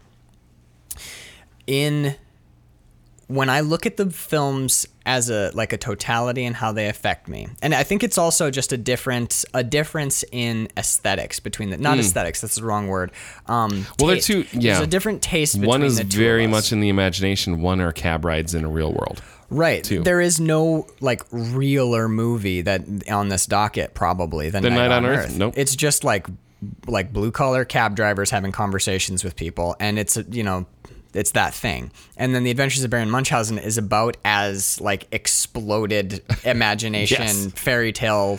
Like, there's no such, th- there's no surrealism to this movie because it allows everything Everything to to exist, exist. because you're exactly. because it's it's you know it's Robin Williams can be the disembodied head of the King of the Moon, and that's So that's why I go.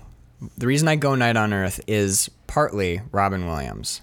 okay. Robin Williams on the moon is like I, I get the metaphor that they're working with, like all Right. all mind is too too much, you know, like you become like abstracted and cold and can't form connections, but when you're when you're all body, you know, you become like a rapist. Right. or whatever, but you know, um for me like that performance is a little big. It's a little. Yeah, I would agree. It's completely. a little big and a little like a little. It's the Robin Williams excessive. moment in a Terry Gilliam film. right? Yeah, yeah. It's so there's that, and then like the other thing is I love the lushness of the Adventures of Baron Munchausen. Like the the richness of of Gilliam's sets Mm-hmm. is incredible, but knowing how long Night on Earth is, part of part of some the point I have to give to Night on Earth and and take lightly, gently with with loving fingers from the Adventures of Baron Munchausen is that Munchausen feels longer, but it's not.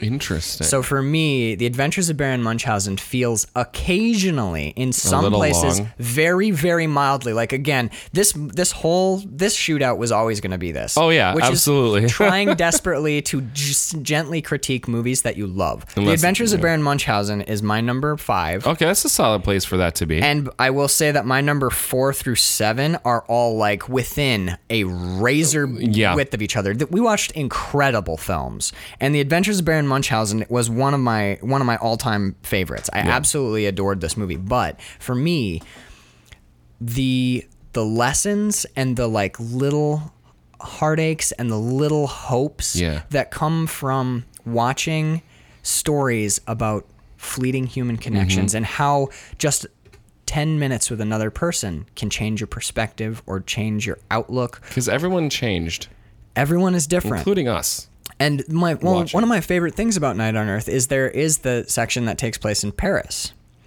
And in Paris, Oh, the blind woman and the black driver. Yes. Which I mean, you know, the way that she describes going to watch movies, mm-hmm. you know, um, but like that one is an awesome illustration of how you can spend time with another person and not change. You know, like Right. True, because he didn't. because it doesn't change like like being like a little human it's a movie about human connections and how they can have long lasting forever reverberations or just change your mood for the evening Right. but ultimately the outcome isn't important what's important is the life and the conversation and the willingness to form that connection to to reach there and th- i don't know like for for me watching the movie like there's such a it's like this slow rising tide of of like hope for humanity and a realization that yeah we're all we all are in our own like story that we tell ourselves but when we bump Because they in- all happen at the same time. That's that's an important thing to, to remember about Night on Earth that I forget is these cab rides are all happening at the same time. identical moments yeah Th- and the only reason we get we move into night is because we're changing, We're time, changing zones. time zones, right? right so like when we by the time we get to italy it's like full dark and when we get to Finland, Okay, the so sun is coming. okay, okay, okay. So eventually, I'm gonna have to do it this way. Yeah. Because it's going to be Night on Earth, but the Adventures of Baron Munchausen is it will always be like in, in like my top favorite movies of all time. But for the podcast, right looking at it through that lens, Night on Earth was my first experience with Jim Jarmusch that Right. opened the door for that. I that I can't not have that as part of like the acknowledge it equation. or something. Acknowledging Part of- that that's a big part of brazil for me Fair over enough. over munchausen is brazil hits fact, so hard Yeah, in fact, this is five different stories being told I don't care for the Winona Ryder sequence very much, like Mm-hmm. Right. at all. But you can take that out. You have four more to enjoy. Yeah, if you if you remove the moon uh, Right. from Baron Munchausen, you've got Right. a killer movie. I agree. Yeah, All right, so uh, we'll. I'm gonna make this easy, but it's not easy to do this. But This I'm gonna is- do this. this is hard. Baron Munchausen. I'm gonna spin this once a year.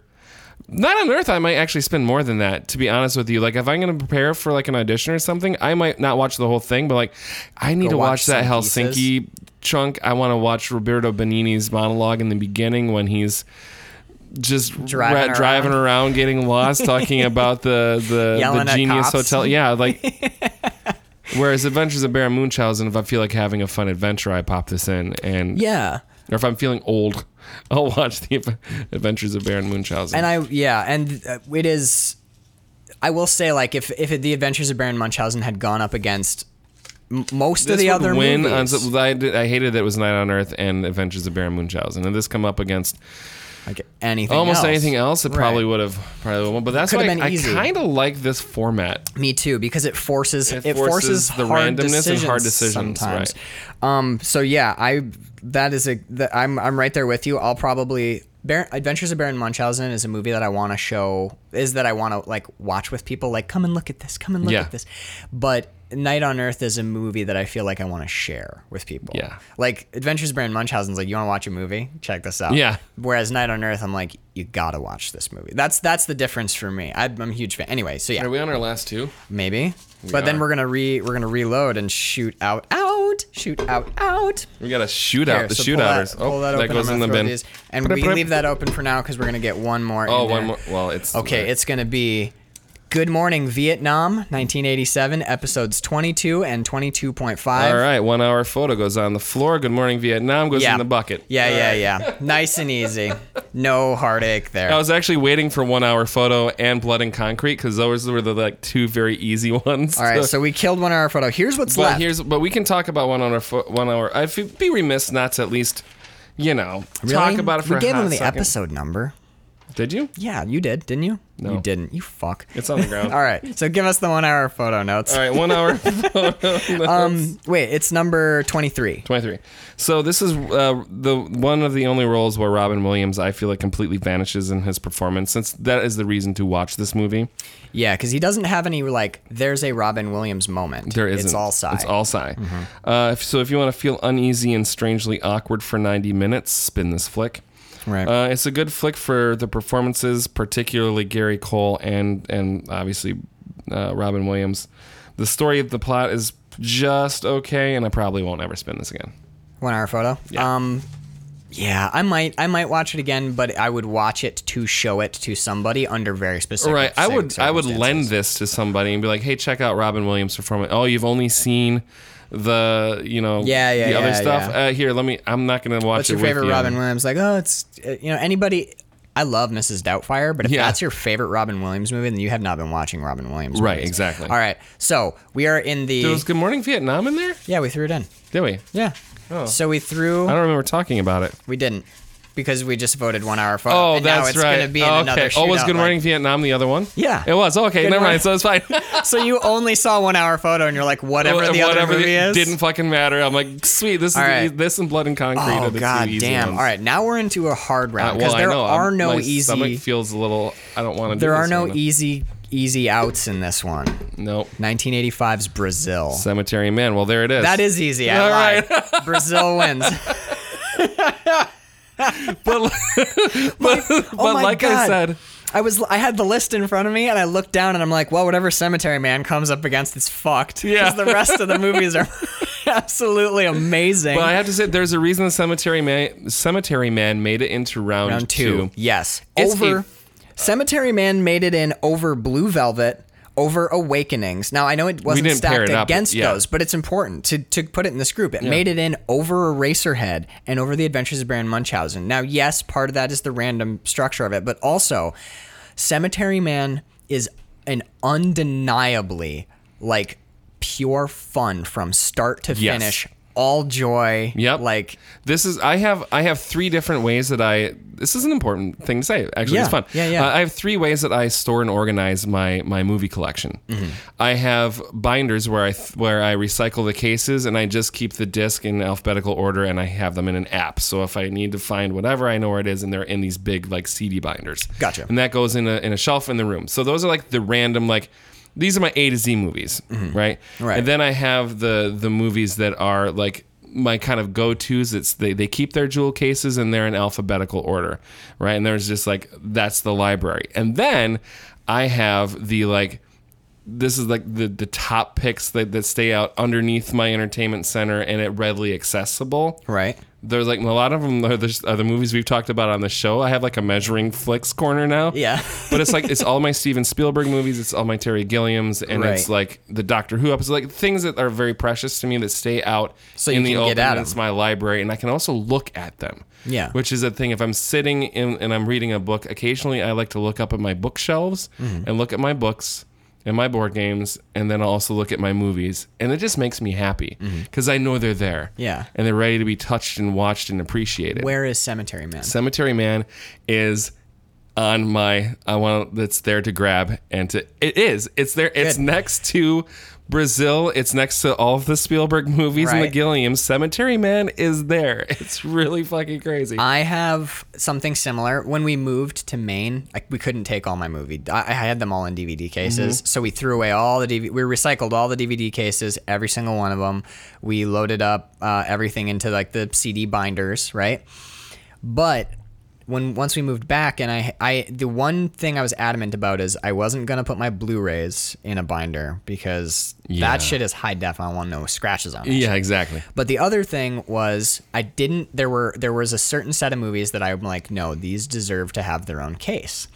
And w- like if you go and look at my shelf, you'll notice there are it's all Blu-rays because most of the DVDs Mm-hmm. go in the sleeve. in the sleeves, but yeah. there are a few DVDs that I will not put in the sleeve and like Dead Alive is one of them. And Absolutely. Bird's like, really? I'm like, you don't understand. Like that that movie means something in my Mm-hmm. heart. When you watch the movie, you're like, it's it's like a goofy, gooey slasher Yep. good time. But I there, I know there's a huge, huge portion of people who watch movies who'd be like, oh yeah, but just put that in the binder though. It's like one of, it's like a weird old zombie movie. But there, you're right. There's something about it, and there's something about Cemetery Man. Cemetery Man is so fucking Mm-hmm. good. Yep. And you Love it. can't find it anywhere. So every No. time I want to watch Oh it, my I'll have God, to yeah. come and be like, I "Oh, mean, it's can I-" thirty eight dollars now uh, for the the the blue, the Blu-ray bootleg on eBay correct me if I'm wrong, but that went down. it sure did Yeah. yeah the seller that I bought it from got banned from eBay for selling like Bootleg, bootleg movies. Hmm.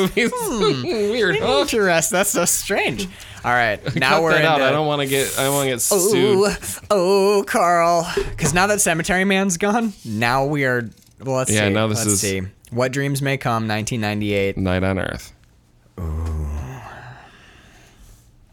Okay. All right. So, What Dreams May Come is episode 25. Yeah. And Night on Earth, episodes 15 and 15.5. This is funny because what dreams may come is the one I don't have notes for because We did it so It recently. It, was- so hasn't recently gone we up haven't yet. listed, it was yeah. a very good conversation And, uh, about the podcasts. Both of these were amazing conversations. yeah. Oh my God. My the I I remember night the, the night on Earth. Some of the conversations I don't. You know, sometimes we record them really early, or we do two or three at a time. There are some conversations I remember bits and pieces of, but then when I go back and like listen to a few of them, I'm like, oh yeah, it was a good conversation. Like these two conversations. Yeah. Well, this one's pretty fresh in mind, but like I remember like The- them being like amazing conversations about movies and life and like just The reason I remember got to know you better as a friend and having these conversations about these movies. Well, the reason I remember the Night on Earth one so vividly is because we did Eraserhead and recorded it went Eraserhead and then Night on Earth. So we did Eraserhead at like we started recording at like 11. it was after last mo- no, last quarter's shootout. yeah, and we recorded until like 1 in the morning Yes. or some fucking like absurd. The, if you listen to the episode, you can hear the point where we start to get scared We because get it's cracked a dark. little bit, We, yeah. like, crack up a little bit. And then I remember uh, Night on Earth, we started recording at a decent hour, but it was such a long, nuanced, like emotional conversation Yeah. that it went until after midnight. So what I I remember both of those conversations because it was the moment where we realized like fuck June is gonna be A, a brutal, Oh, brutal yeah. uh, I'm gonna I'm gonna just do a gut pull right now. gut pull go. gut pull. Night on Earth goes back in the bin. Dreams may come. hits the floor. That's the floor. And this is why. Same, what dreams may come. It was this my is number a six. beautiful, amazing movie. Listen to the episode, episode twenty-five. This will be the the episode you're listening to now is immediately following the What Dreams May Come episode. If you're Right. listening in order, yes. So just listen to that. We love this movie, but I think with the shootout and our sort of self-imposed rules for it, Right. not on Earth, spinning it, spinning it, spinning it, spinning Coming it, coming what back to dreams, what dreams may come. It it takes a little bit to watch it. It's a very emotional film, Yeah. and it takes some out of you. So does like the Helsinki bit and Night on Earth does too. But I think I, I'm- uh, I'm with you. I'm with you on the on the decision. It's it's like you don't want to see it go, but the Right. decision is fairly straightforward, which Yep. is like, look, Night on Earth. I think we both we both would would spin it more often. Yes. We'd show it to more people. I think you get more out of it. I agree. Not, what dreams may come. What again? The mildest like. co- Like Yeah. soft glove criticism is occasionally moves into like somewhat vaguely preachy territory. Yes, Um, but again, like this is this to me is like someone who saw The Adventures of Baron Munchausen as a kid and then made a movie when they grew up. 'Cause, Yes. like all of that stuff, all of It's the all there. all the visual wonder and the beautiful sets and the very very real horror that is portrayed when Robin Williams goes through hell, the Yes. Mm-hmm. field of faces. Like What Dreams May Come is an astoundingly good movie, but Night on Earth is better. yep. I would have to agree one Okay. hundred percent. All right. Um, and again, these are not. Ju- these are. We're throwing them on the floor as a symbolic, like you haven't made the cut thing. But again, Right. mad respect to Absolutely. all of these movies except for Blood and Concrete.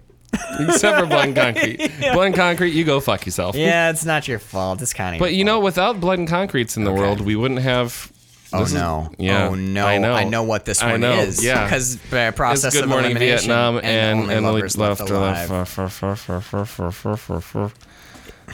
Oh. I- Oh. so look, in my head, it's easy. in my head it is.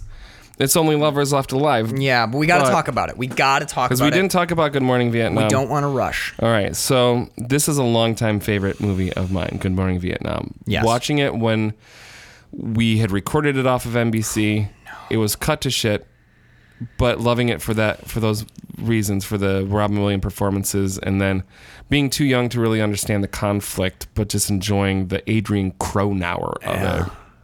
Yeah. Um, this is such a different perspective on the Vietnam War and the conflict, where a lot of movies like Apocalypse Now, Full Metal Jacket, you're dealing with the soldiers in the field, you're dealing with them in boot camp, and it's the we're only in the jungle for a very brief amount of time when their their jeep gets blown off the road. Yeah. So this is being told. For, it's a complete, and this is the very beginning of the conflict too. So we haven't fully gotten into Vietnam yet. So this is a different perspective on all that. The boys haven't gotten to to to the shit shit yet. Yes. Um, Robin Williams is left sort of off the chain to to to be funny and to improvise, but he's never that over the top disembodied head on the moon. Robin Williams. Yeah, it's not that. Right. It's not um, like the b- disembodied head on the moon is very reminiscent of his early stand-up style. Yes. Which is just where this is frenetic yeah where outpourings this of- is him filtering that through the character of adrian cronauer yeah this is a great the f- the Cronauer character and the microphone in front of his face is a perfect funnel for that The Robin like Williams. the Robin Williams Yeah. thing when he's doing it on a stage or he's doing it as a head on a platter it can seem like it's flying off in all directions hey ho ho ho But when he can sit in one spot and pour it into a microphone, it it l- it becomes a character trait rather than like a style of Mm-hmm. comedy. Um, y- you know, it's weird when you said the bit where their jeep gets blown up and they're in the woods Mm-hmm. or in the jungle.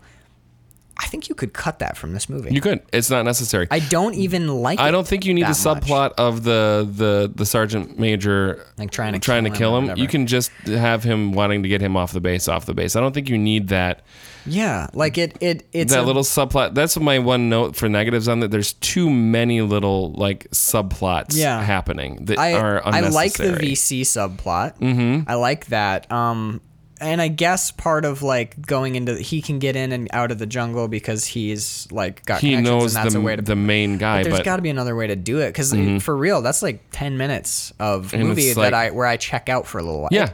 where I'm just like, oh, okay, this is fine, but like I'm not. This is not. It's it's Forrest Whitaker and Robin Williams in the jungle. I would rather us focus on him teaching English when he's not supposed Let's to go be back teaching to the English and go class. back to the classroom and figure it out that way. right. What we're trying to tell, and then he gets in trouble because he's not supposed to be teaching a class, and then you know you Or can do- something. you can have the the conflict between the the brass and him without Yeah. because what what real sergeant major in the military is going to send out a fucking contract on one of their own people? I find that to be bullshit. Right. Especially when it's a it's he's a DJ Yeah. Yeah. Yeah. in yeah. a rock state. Like, Like you come hear on. Vietnam, you hear famous. There's like famous stories of fragging where you they Right. the men kill officers because the officers are Right. making them do shit. That's like an. but maybe it was. I mean, this could be based on actual things. But I find for this for this movie, I don't know. I don't It's just- believe it. No. I don't believe it, and I don't the and I don't I don't I, I cash out. I'm like I'm like well once he's back in on like on When we're base back on base, then I'll we're fine. Pay attention or can we get back to the classroom or, Or- back to Jimmy Waz? right? So I will have. I'm now we've said some negative things about Good Morning Vietnam again though. k- Killer movie, like really Mm-hmm. Great good. soundtrack. super worth watching, amazing. And I'm gonna and, watch this over and over again And still. I'm gonna say this. I think Only Lovers Left Alive, like it, it's well documented. I think Yeah. Only Lovers Left Alive is a perfect film. Uh, ooh, what do I have on this? I have But- this near perfect. But I will say this: as far as like, if we're talking about performances, I think the performances in Only Lovers Left Alive are fucking killer. Yes. but one of the best performances I've ever seen, ever on screen, is in Good Morning Vietnam when Robin Williams is talking to the men in the trucks and falls apart while simultaneously becoming more and more like. Uh, like jovial and For me, jocular. that whole scene is that is a master class. Yeah. Yes, I would. Um, we. I think we agree. Only lovers left alive Yeah. is gonna win this round. Yeah. But I will never take that away from Good Morning Vietnam. Is I think the best single performance we've seen this quarter is that moment in Good Morning Vietnam where Rob. It's not a film. On. It's not the film as a whole. How many do we have left? Three. How do we have three? Well, eventually, if you cut, if you Oh, cut 10 six is- in, yeah, if you that's cut six in half, you'll get three. So we'll have to do. We'll have to We do can it just do a triple header. a triple header. Okay, Yeah. let's Just do the that. But last three. but we can't we can't take that away. No. That for me that is that is my favorite performance of this quarter. And actually, I'd have to go back and look at all the movies, but just off the top of my head, it might be either my favorite or top two of the whole season so far. Yeah. I can't. You watching it and knowing what he's doing and knowing that he's performing and knowing that he's using his life to inform that performance. Yes. You almost can't believe what you're watching. The the the the pushing to it two extremities of opposite emotions in the same performance. It's absolutely like I can see tears welling up in your eyes. Yep. My my back is pure goose flesh. This Yep. is it's one of the fucking greatest things I've ever seen. So you know, good good morning Vietnam. We salute you. Mm-hmm. We've el- we've have eliminated the film, but that is a strong late second round contender. As Definitely. a little as a little footnote to Robin Williams, Danielle and I uh, the other night uh, watched uh, Dead Poet Society Mm-hmm. because we are just feeling like we want to watch a movie. I'm like, let's watch Dead like Poet what if Society. we She'd never did, what seen if we it, just yeah. sat and cried in each other's arms? For But you don't not until the end. It's joyful. yeah, until the last 10 minutes of the movie it Yeah. Mm-hmm. becomes a tragedy but there was a moment when robin williams was just talking to the boys about poetry and he was he's quoting uh, like robert frost or someone but then also like saying his own words but like so, like weaving the poetry into to his argument to these these boys Right. and i start crying danielle starts crying and very quietly she she leans over to me and she's like robin williams was amazing Robin Williams was amazing. Like that's and then she didn't say anything. About, that that was it. She's like, Robin Williams was amazing. and like, thank you. Now I'm crying more. Like, fuck, dude. So, There, Anyway. there, and you know what? And we can because yes, that was the last of- of the Robin Williams to go. Um, we have two of, as far as like episodes. oh go, my God, look at what we have in We've front of got us. two of two of the June episodes, one of your birthday month episodes. All the Robin Williams have been eliminated. Yep. Um, yeah, Robin. There, there is no other person. There's, there's, there are people who are like, you Mm-hmm. know, like that's he's really unique, but you can see shades and flavors of other people in them. Robin Williams is literally one of a kind. There is no one like Robin Williams. Last night, Danielle and I went to see uh, Steve Martin and Martin Short uh, at Interlaken. Mm. They're doing this like tour thing that they do now. And a lot of it's reminiscing about, you know, them on the road and blah blah blah. But at the very end, they do this like send up to some of their comedians that they that have that they've loved. Right. And so they'll put their picture up on the thing, and then they'll tell one of their very brief jokes, right? And then they'll laugh and have it. Then Oh, they'll- they tell the they comedians. tell the joke. Uh-huh. comedian's joke, almost like they're doing the best of. it. And then we have this guy, and it's, eh, it's funny. And then this, and then our our good friend Robin Williams, and they have Robin Williams up there, and the entire, you know, Interlaken's full, and everyone just went like silent for a moment, Uh-huh. and, and Steve Martin's like, "Mhm, I know, and like, but then they told uh, then then Martin Short told the joke about you know, wonder what chair seats think all the time. Oh my God, here comes another asshole.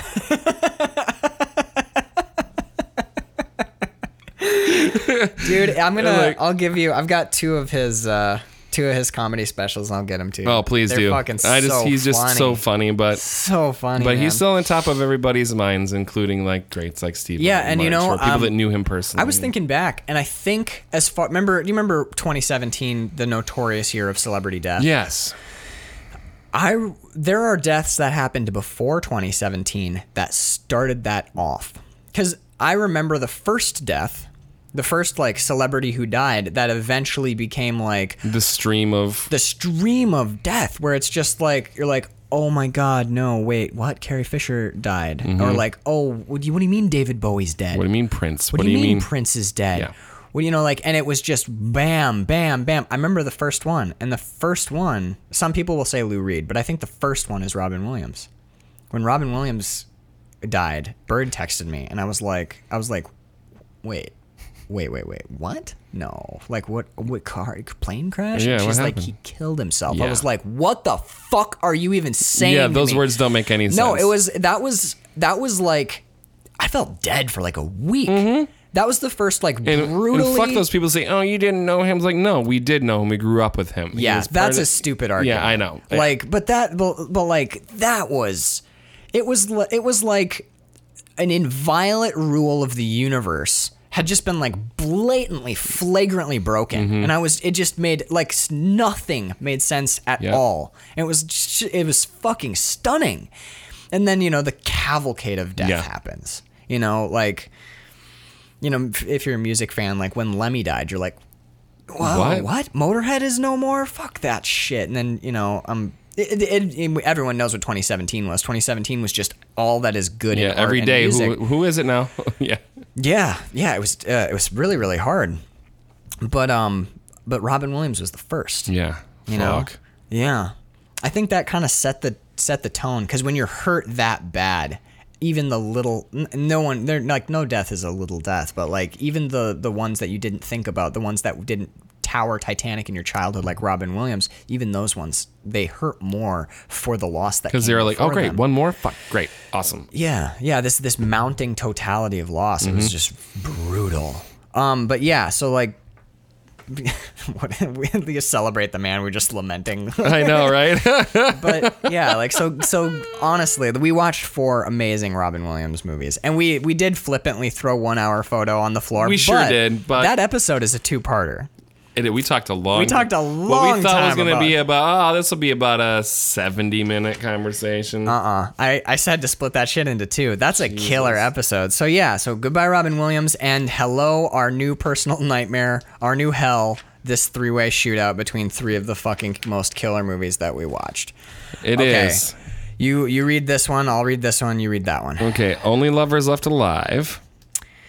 Brazil, Night on Earth. two Jarmusch movies, one Gilliam. I kind of thought it would come down to Gilliam and Jarmusch. To be completely honest if I'm with honest, as I, I saw something like this happening, um, I think it is fitting that we're going out with the directors that we gave to each other. you, Mm-hmm. it is right. Oh my goodness. Okay, I'm gonna All right. I'm gonna make a bold move right now, and Okay. I'm gonna see what you think. Okay. Okay. Okay. Okay.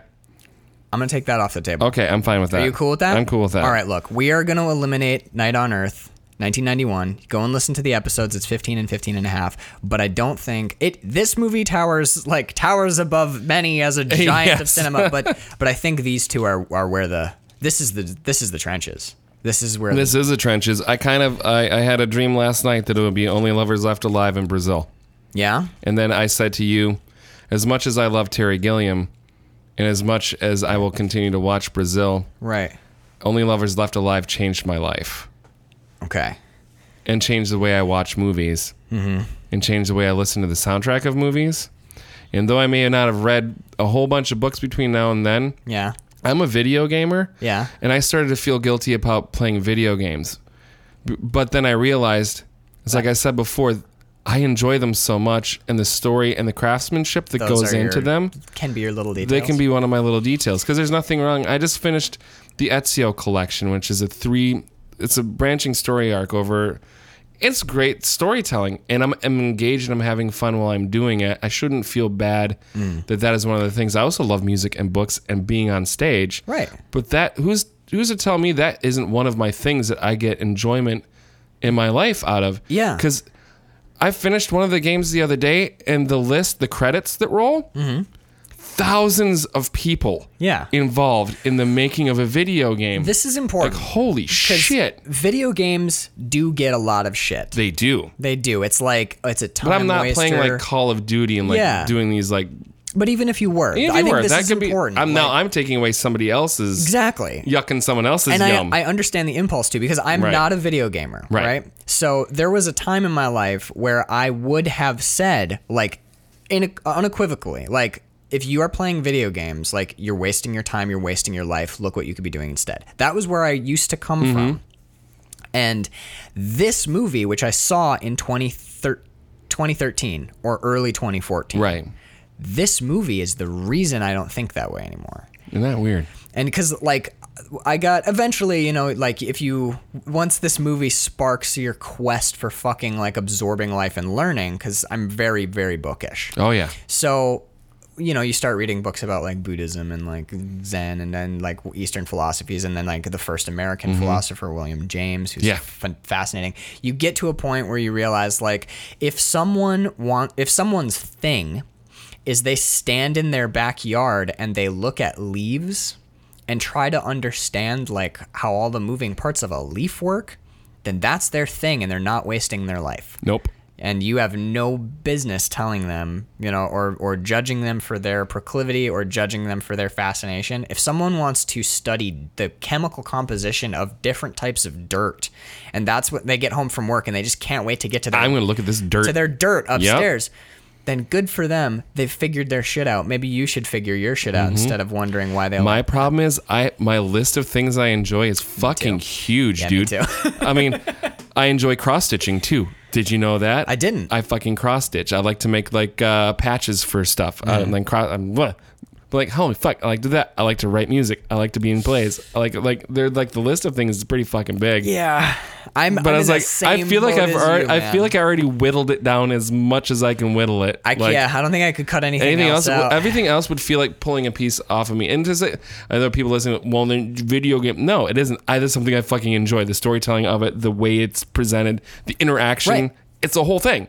yeah, But I also am reading like a biography right now, and I'm reading a, a, a, a- a trilogy of books about like post-apocalyptic shit. Like, I'm also reading, uh, I'm rereading all of the the Philip K. Dick short stories right now too. So it's like, fuck, that's why I said Minority Report Right, instead of right. because I'm in the middle of a of a collection of, of short stories. Minority but Report and other stories. yeah. but it's, so it's like.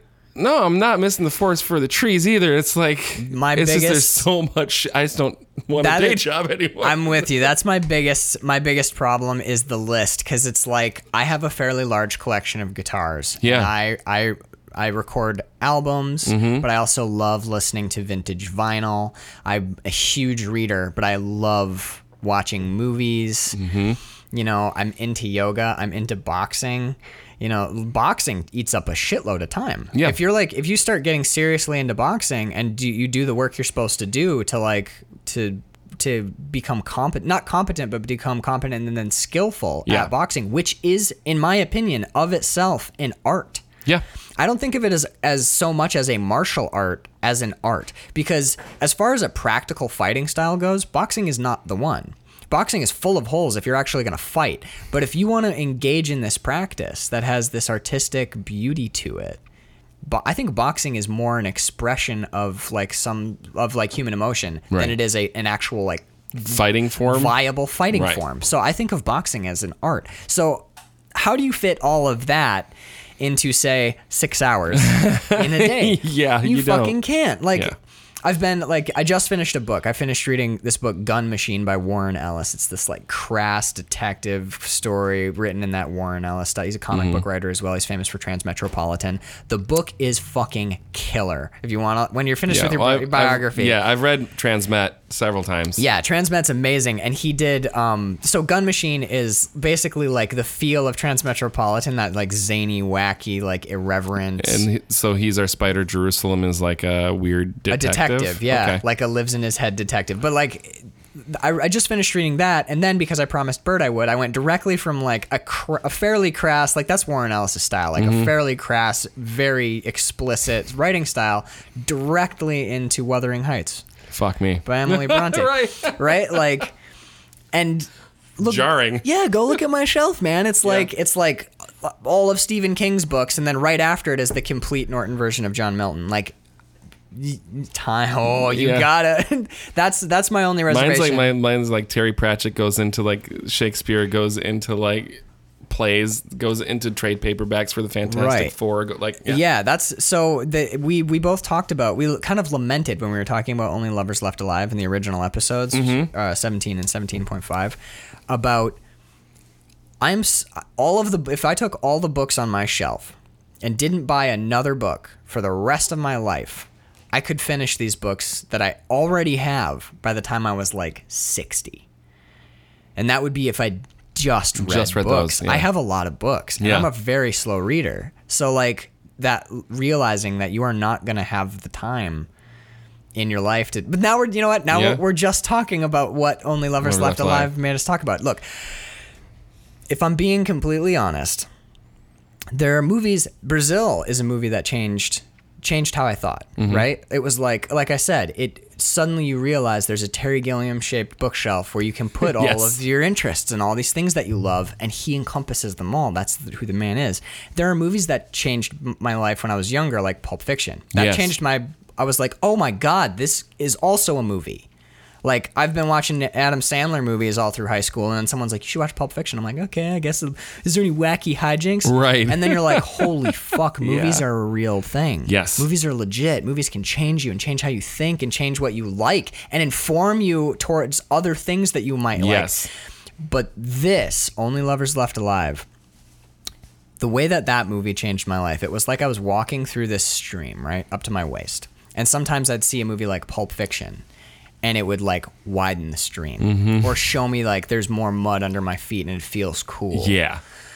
Only Lovers Left Alive was like a movie that picked me up out of the stream and set me on the path Yeah. and was like, there you go. There it a- is. it's like all these movies widen the stream and branch the stream, and Only Lovers Left Alive is like, how, if, if you get out of the stream though, see how there's a whole world? It utterly, it was like, it was like, like baptism by fire. It's there's Mm-hmm. no way to describe it if you haven't seen it No. a certain type of person, this movie will scour you and empty you out and fill you back up. And then when the credits roll, you're not you anymore. Nope. You sure aren't. So I watched this again. We haven't finished it yet because we were exhausted. You and but Danielle were watching Danielle it? started. She's and she's getting it. I don't think she's quite having the experience. I, it's it's a tough thing when because we live together, and I've been talking about Jim Jarmusch. And, and especially only Incessantly, yeah. incessantly. So when you, fi- it's like being that annoying kid, like, hey mom, can we go to the park? Hey mom, can Yeah, we go to the yeah, park? Hey, yeah. mom. And then you're finally in the park with your mom. and Your mom's like, Jesus Christ, we're finally in the fuck. yes, play on the fucking swing sets, Jesus. So she was like the. I, I think there's a bit of that happening where she like feels like she has to enjoy it, so she's not watching it in a pure form of being able to watch it. She's sitting Also- next to me like, God, I really hope I like this movie because if I don't. This You is can like one also- of his favorite things that's ever happened Yeah, to him. you can so also I feel build bad. stuff up too Yeah, and big. I feel bad about it because she can't we I might have to give it some time and not talk about it, and then just be like, slip it under the put it on. Uh, Yeah, just like, put hey, it want to on. watch a movie tonight? And you throw it on. Yeah. I think I did that to Bird with uh, the Stooges, where I was just Oh, no like, shit. I'm like, I'm telling you, man. fucking There fantastic. is no greater American rock right, record then this- than fucking like you know I mean, it, the debate is is it Funhouse or is it Raw Power, but it doesn't Right. matter because they're both, both like amazing, yeah. titans of rock and roll. And I'm like, yeah, man, and Raw Power was mixed by David Bowie, and there's Oh my like God. no bass in it at all. They pull the bass out; it's like this trebly screaming cat, sound, and she's like, and I can use words like it's this titan, like this tectonic cyclone of treble and and mo and like pure rage, and it is a middle finger on vinyl. And then you play it, and what it is is it's just, it's songs written by people right. you know and bird's like i'm not really hearing the the middle The- the finger cy- on vinyl the Cyc- cyclone cyclonic of there was some sort tectonic of plates, was it there what was like the- it's like cats in a in a tin garbage can i'm not really hearing i hear songs and they're pretty cool Right. but i'm like what No. but you're it's- not understanding though like babe you know right. That same thing. Yeah. right it's that's how my brain like it, once you hear an album you you replay the album in your head and you turn it into something it's not Right. and then you spin it for someone else and they're like yeah it's cool that's pretty cool And you're I've like, had that happen to me too, where "Fuck I'm you, really I'm gonna excited kill about a you." movie, and then I Yeah. sit somebody down, and I'm on the second viewing for myself, like, oh, this actually isn't that good. if you watch that is that's that's something fucked up that I love about how we've been doing our Patreon episodes is if you watch a movie with people, if you watch an excellent film with people, a lot of times that my experience is diminished. But Yeah. if you watch a shit movie with a lot of people, It elevates it, immediately yeah. becomes better. so, weird. Like the first time I saw Only Lovers Left Alive, I watched it with Bird. I had never seen it, so neither of us had any expectations, and we both we both loved it. I think I I it changed me. I think Bird just kind of dug it. You Right. Know what I mean, but That's fair um, enough. I mean, I would accept any sort of. Yeah, like as long as you, Reaction. like okay, wait, we're doing a shootout, We are. We're just talking a lot about this movie. Carl. I love Brazil. It's the love- top five movie for me. Yeah, yeah. Brazil, Brazil's my number two Fair on enough. my list for this quarter. Mine too. For this quarter, Brazil's number two. Yep. And honestly, like the Criterion version of this is Yeah. gonna have a forever place in my collection. What we should do at some point when we get caught up is watch the um, studio cut and do an Patreon? episode, yeah, for Patreon for, of Brazil, because it's so weird, man. It's so weird seeing like the 85 minute fucking studio cut of Brazil, the the love the love conquers all version. It's so fucking weird. It's so I was gonna say I'm excited, but I it sounds ho- that sounds like a It- it is- horrible it is thing. horrible, yeah. It sounds like if someone were like, "We're gonna recut uh, Only Lovers Left Alive" as like a wacky vampire comedy." yeah, exactly. We're gonna turn it to uh, what they do in the shadows, and then you're like, what the? Fuck? You're like, and I love. Oh, fucking so do what I. they do in the shadows, but don't you dare touch. Okay, we've got a winner. werewolves, not swearwolves. We got a winner. We, do. have a winner for quarter two. What's funny is like first quarter, it's like we're hoping for the searchers, but we're happy about raising Arizona, like Yeah. pulling it out. But I couldn't be more happy to put this up as the number one. I mean, And I think we this gave was the kind other of, movies their due and gave did. them their time. D- And, and let's for full disclosure, did you, you kind of knew? Ah, yeah, I kind of knew too. Yeah. I kind of knew too. Like these, we we we talked about it going in. You know, like when we every every time we would text or talk about this shootout, we're like, these are these are tough. heavy, like beautiful, like all these movies are like somewhere between an eight and a ten. Yeah, except We- we Blood and don't- Concrete. we don't rate- that episode was an eight or a ten. Like we don't we don't rate movies on the show, which I'm really glad we don't. We just talk about them. But for me, all these movies live in that same kind of like these are. Gr- I would Yeah. other than Blood and Concrete, anybody who loves movies Yep. period i would spin any of these and Absolutely. and, and, and ex- expect them to hold up they're all great but that said, this quarter, the movies in this quarter, I knew that Yeah. Only Lovers Left Alive was in for me. And you know, you know, I, I thought that about the Searchers. So I'm like, who knows? Maybe we'll get into a conversation. I thought maybe there, there, uh, yeah, There might like I be- thought maybe a night on Earth it'd be another Jim Jarmusch or Gilliam movie that would have on. Yeah, th- it was Yeah. always going to be a Jarmusch or Gilliam. Yep. I was I I had some thoughts that maybe when we hit if we started talking about Brazil, I would be like, yeah, yeah, the way that it's you know, yeah, maybe this and or you know, I I figured because of the Winona Ryder thing that Night on Earth wasn't going to Yep. fly, but I knew that Night on Earth would probably be in the top 5. Um, but I was kind of wondering, like, I'm like, will we talk ourselves into a different film? Was Only Lovers Left Alive the favorite? I feel like was. it would be we wouldn't be true to we would have had to force something else into it Right. It would have but we been. have had a talk for 15 minutes about brazil not that we it would need that up against any other movie brazil wins yeah. Yeah. Absolutely. but Like, only lovers left alive happened to be a movie that we happened watched to this be a quarter movie we so- watched this quarter. The, that's the big problem with Only Lovers Left Alive for me was uh, not pr- not problem problem when comparing it to other shit, which Yeah. was like. It is a movie that I would gladly watch a couple times a year. right Like this movie isn't in this list brazil wins Right. Yes. Absolutely. But like like this one, you know, I I'd spin this over and over again. Oh, yeah. I'd spin it for friends. Absolutely. And also like I watch it and I enjoy it because it has fun moments. It's got like like guitar porn moments in it. Yep. It speaks to me personally, but at the same time, it has that thing the searchers had, which is it is also a capital G great film. Yeah. So it has it has that whole has package. all of it. It's yeah, it's pretty pretty fucking strong as far as movies go. So love it i feel really really good I feel about good that. about it too. So only lovers left alive is our crown. Uh, we halfway there on season We one are. mi brah so we got so so far Bruh. brah We- Bruh. what are you doing? i don't know Uh, yeah, so we're halfway through season i one. love it Okay, so coming up to get you all prepared, prepared, Oh. prepared, prepared, prepared.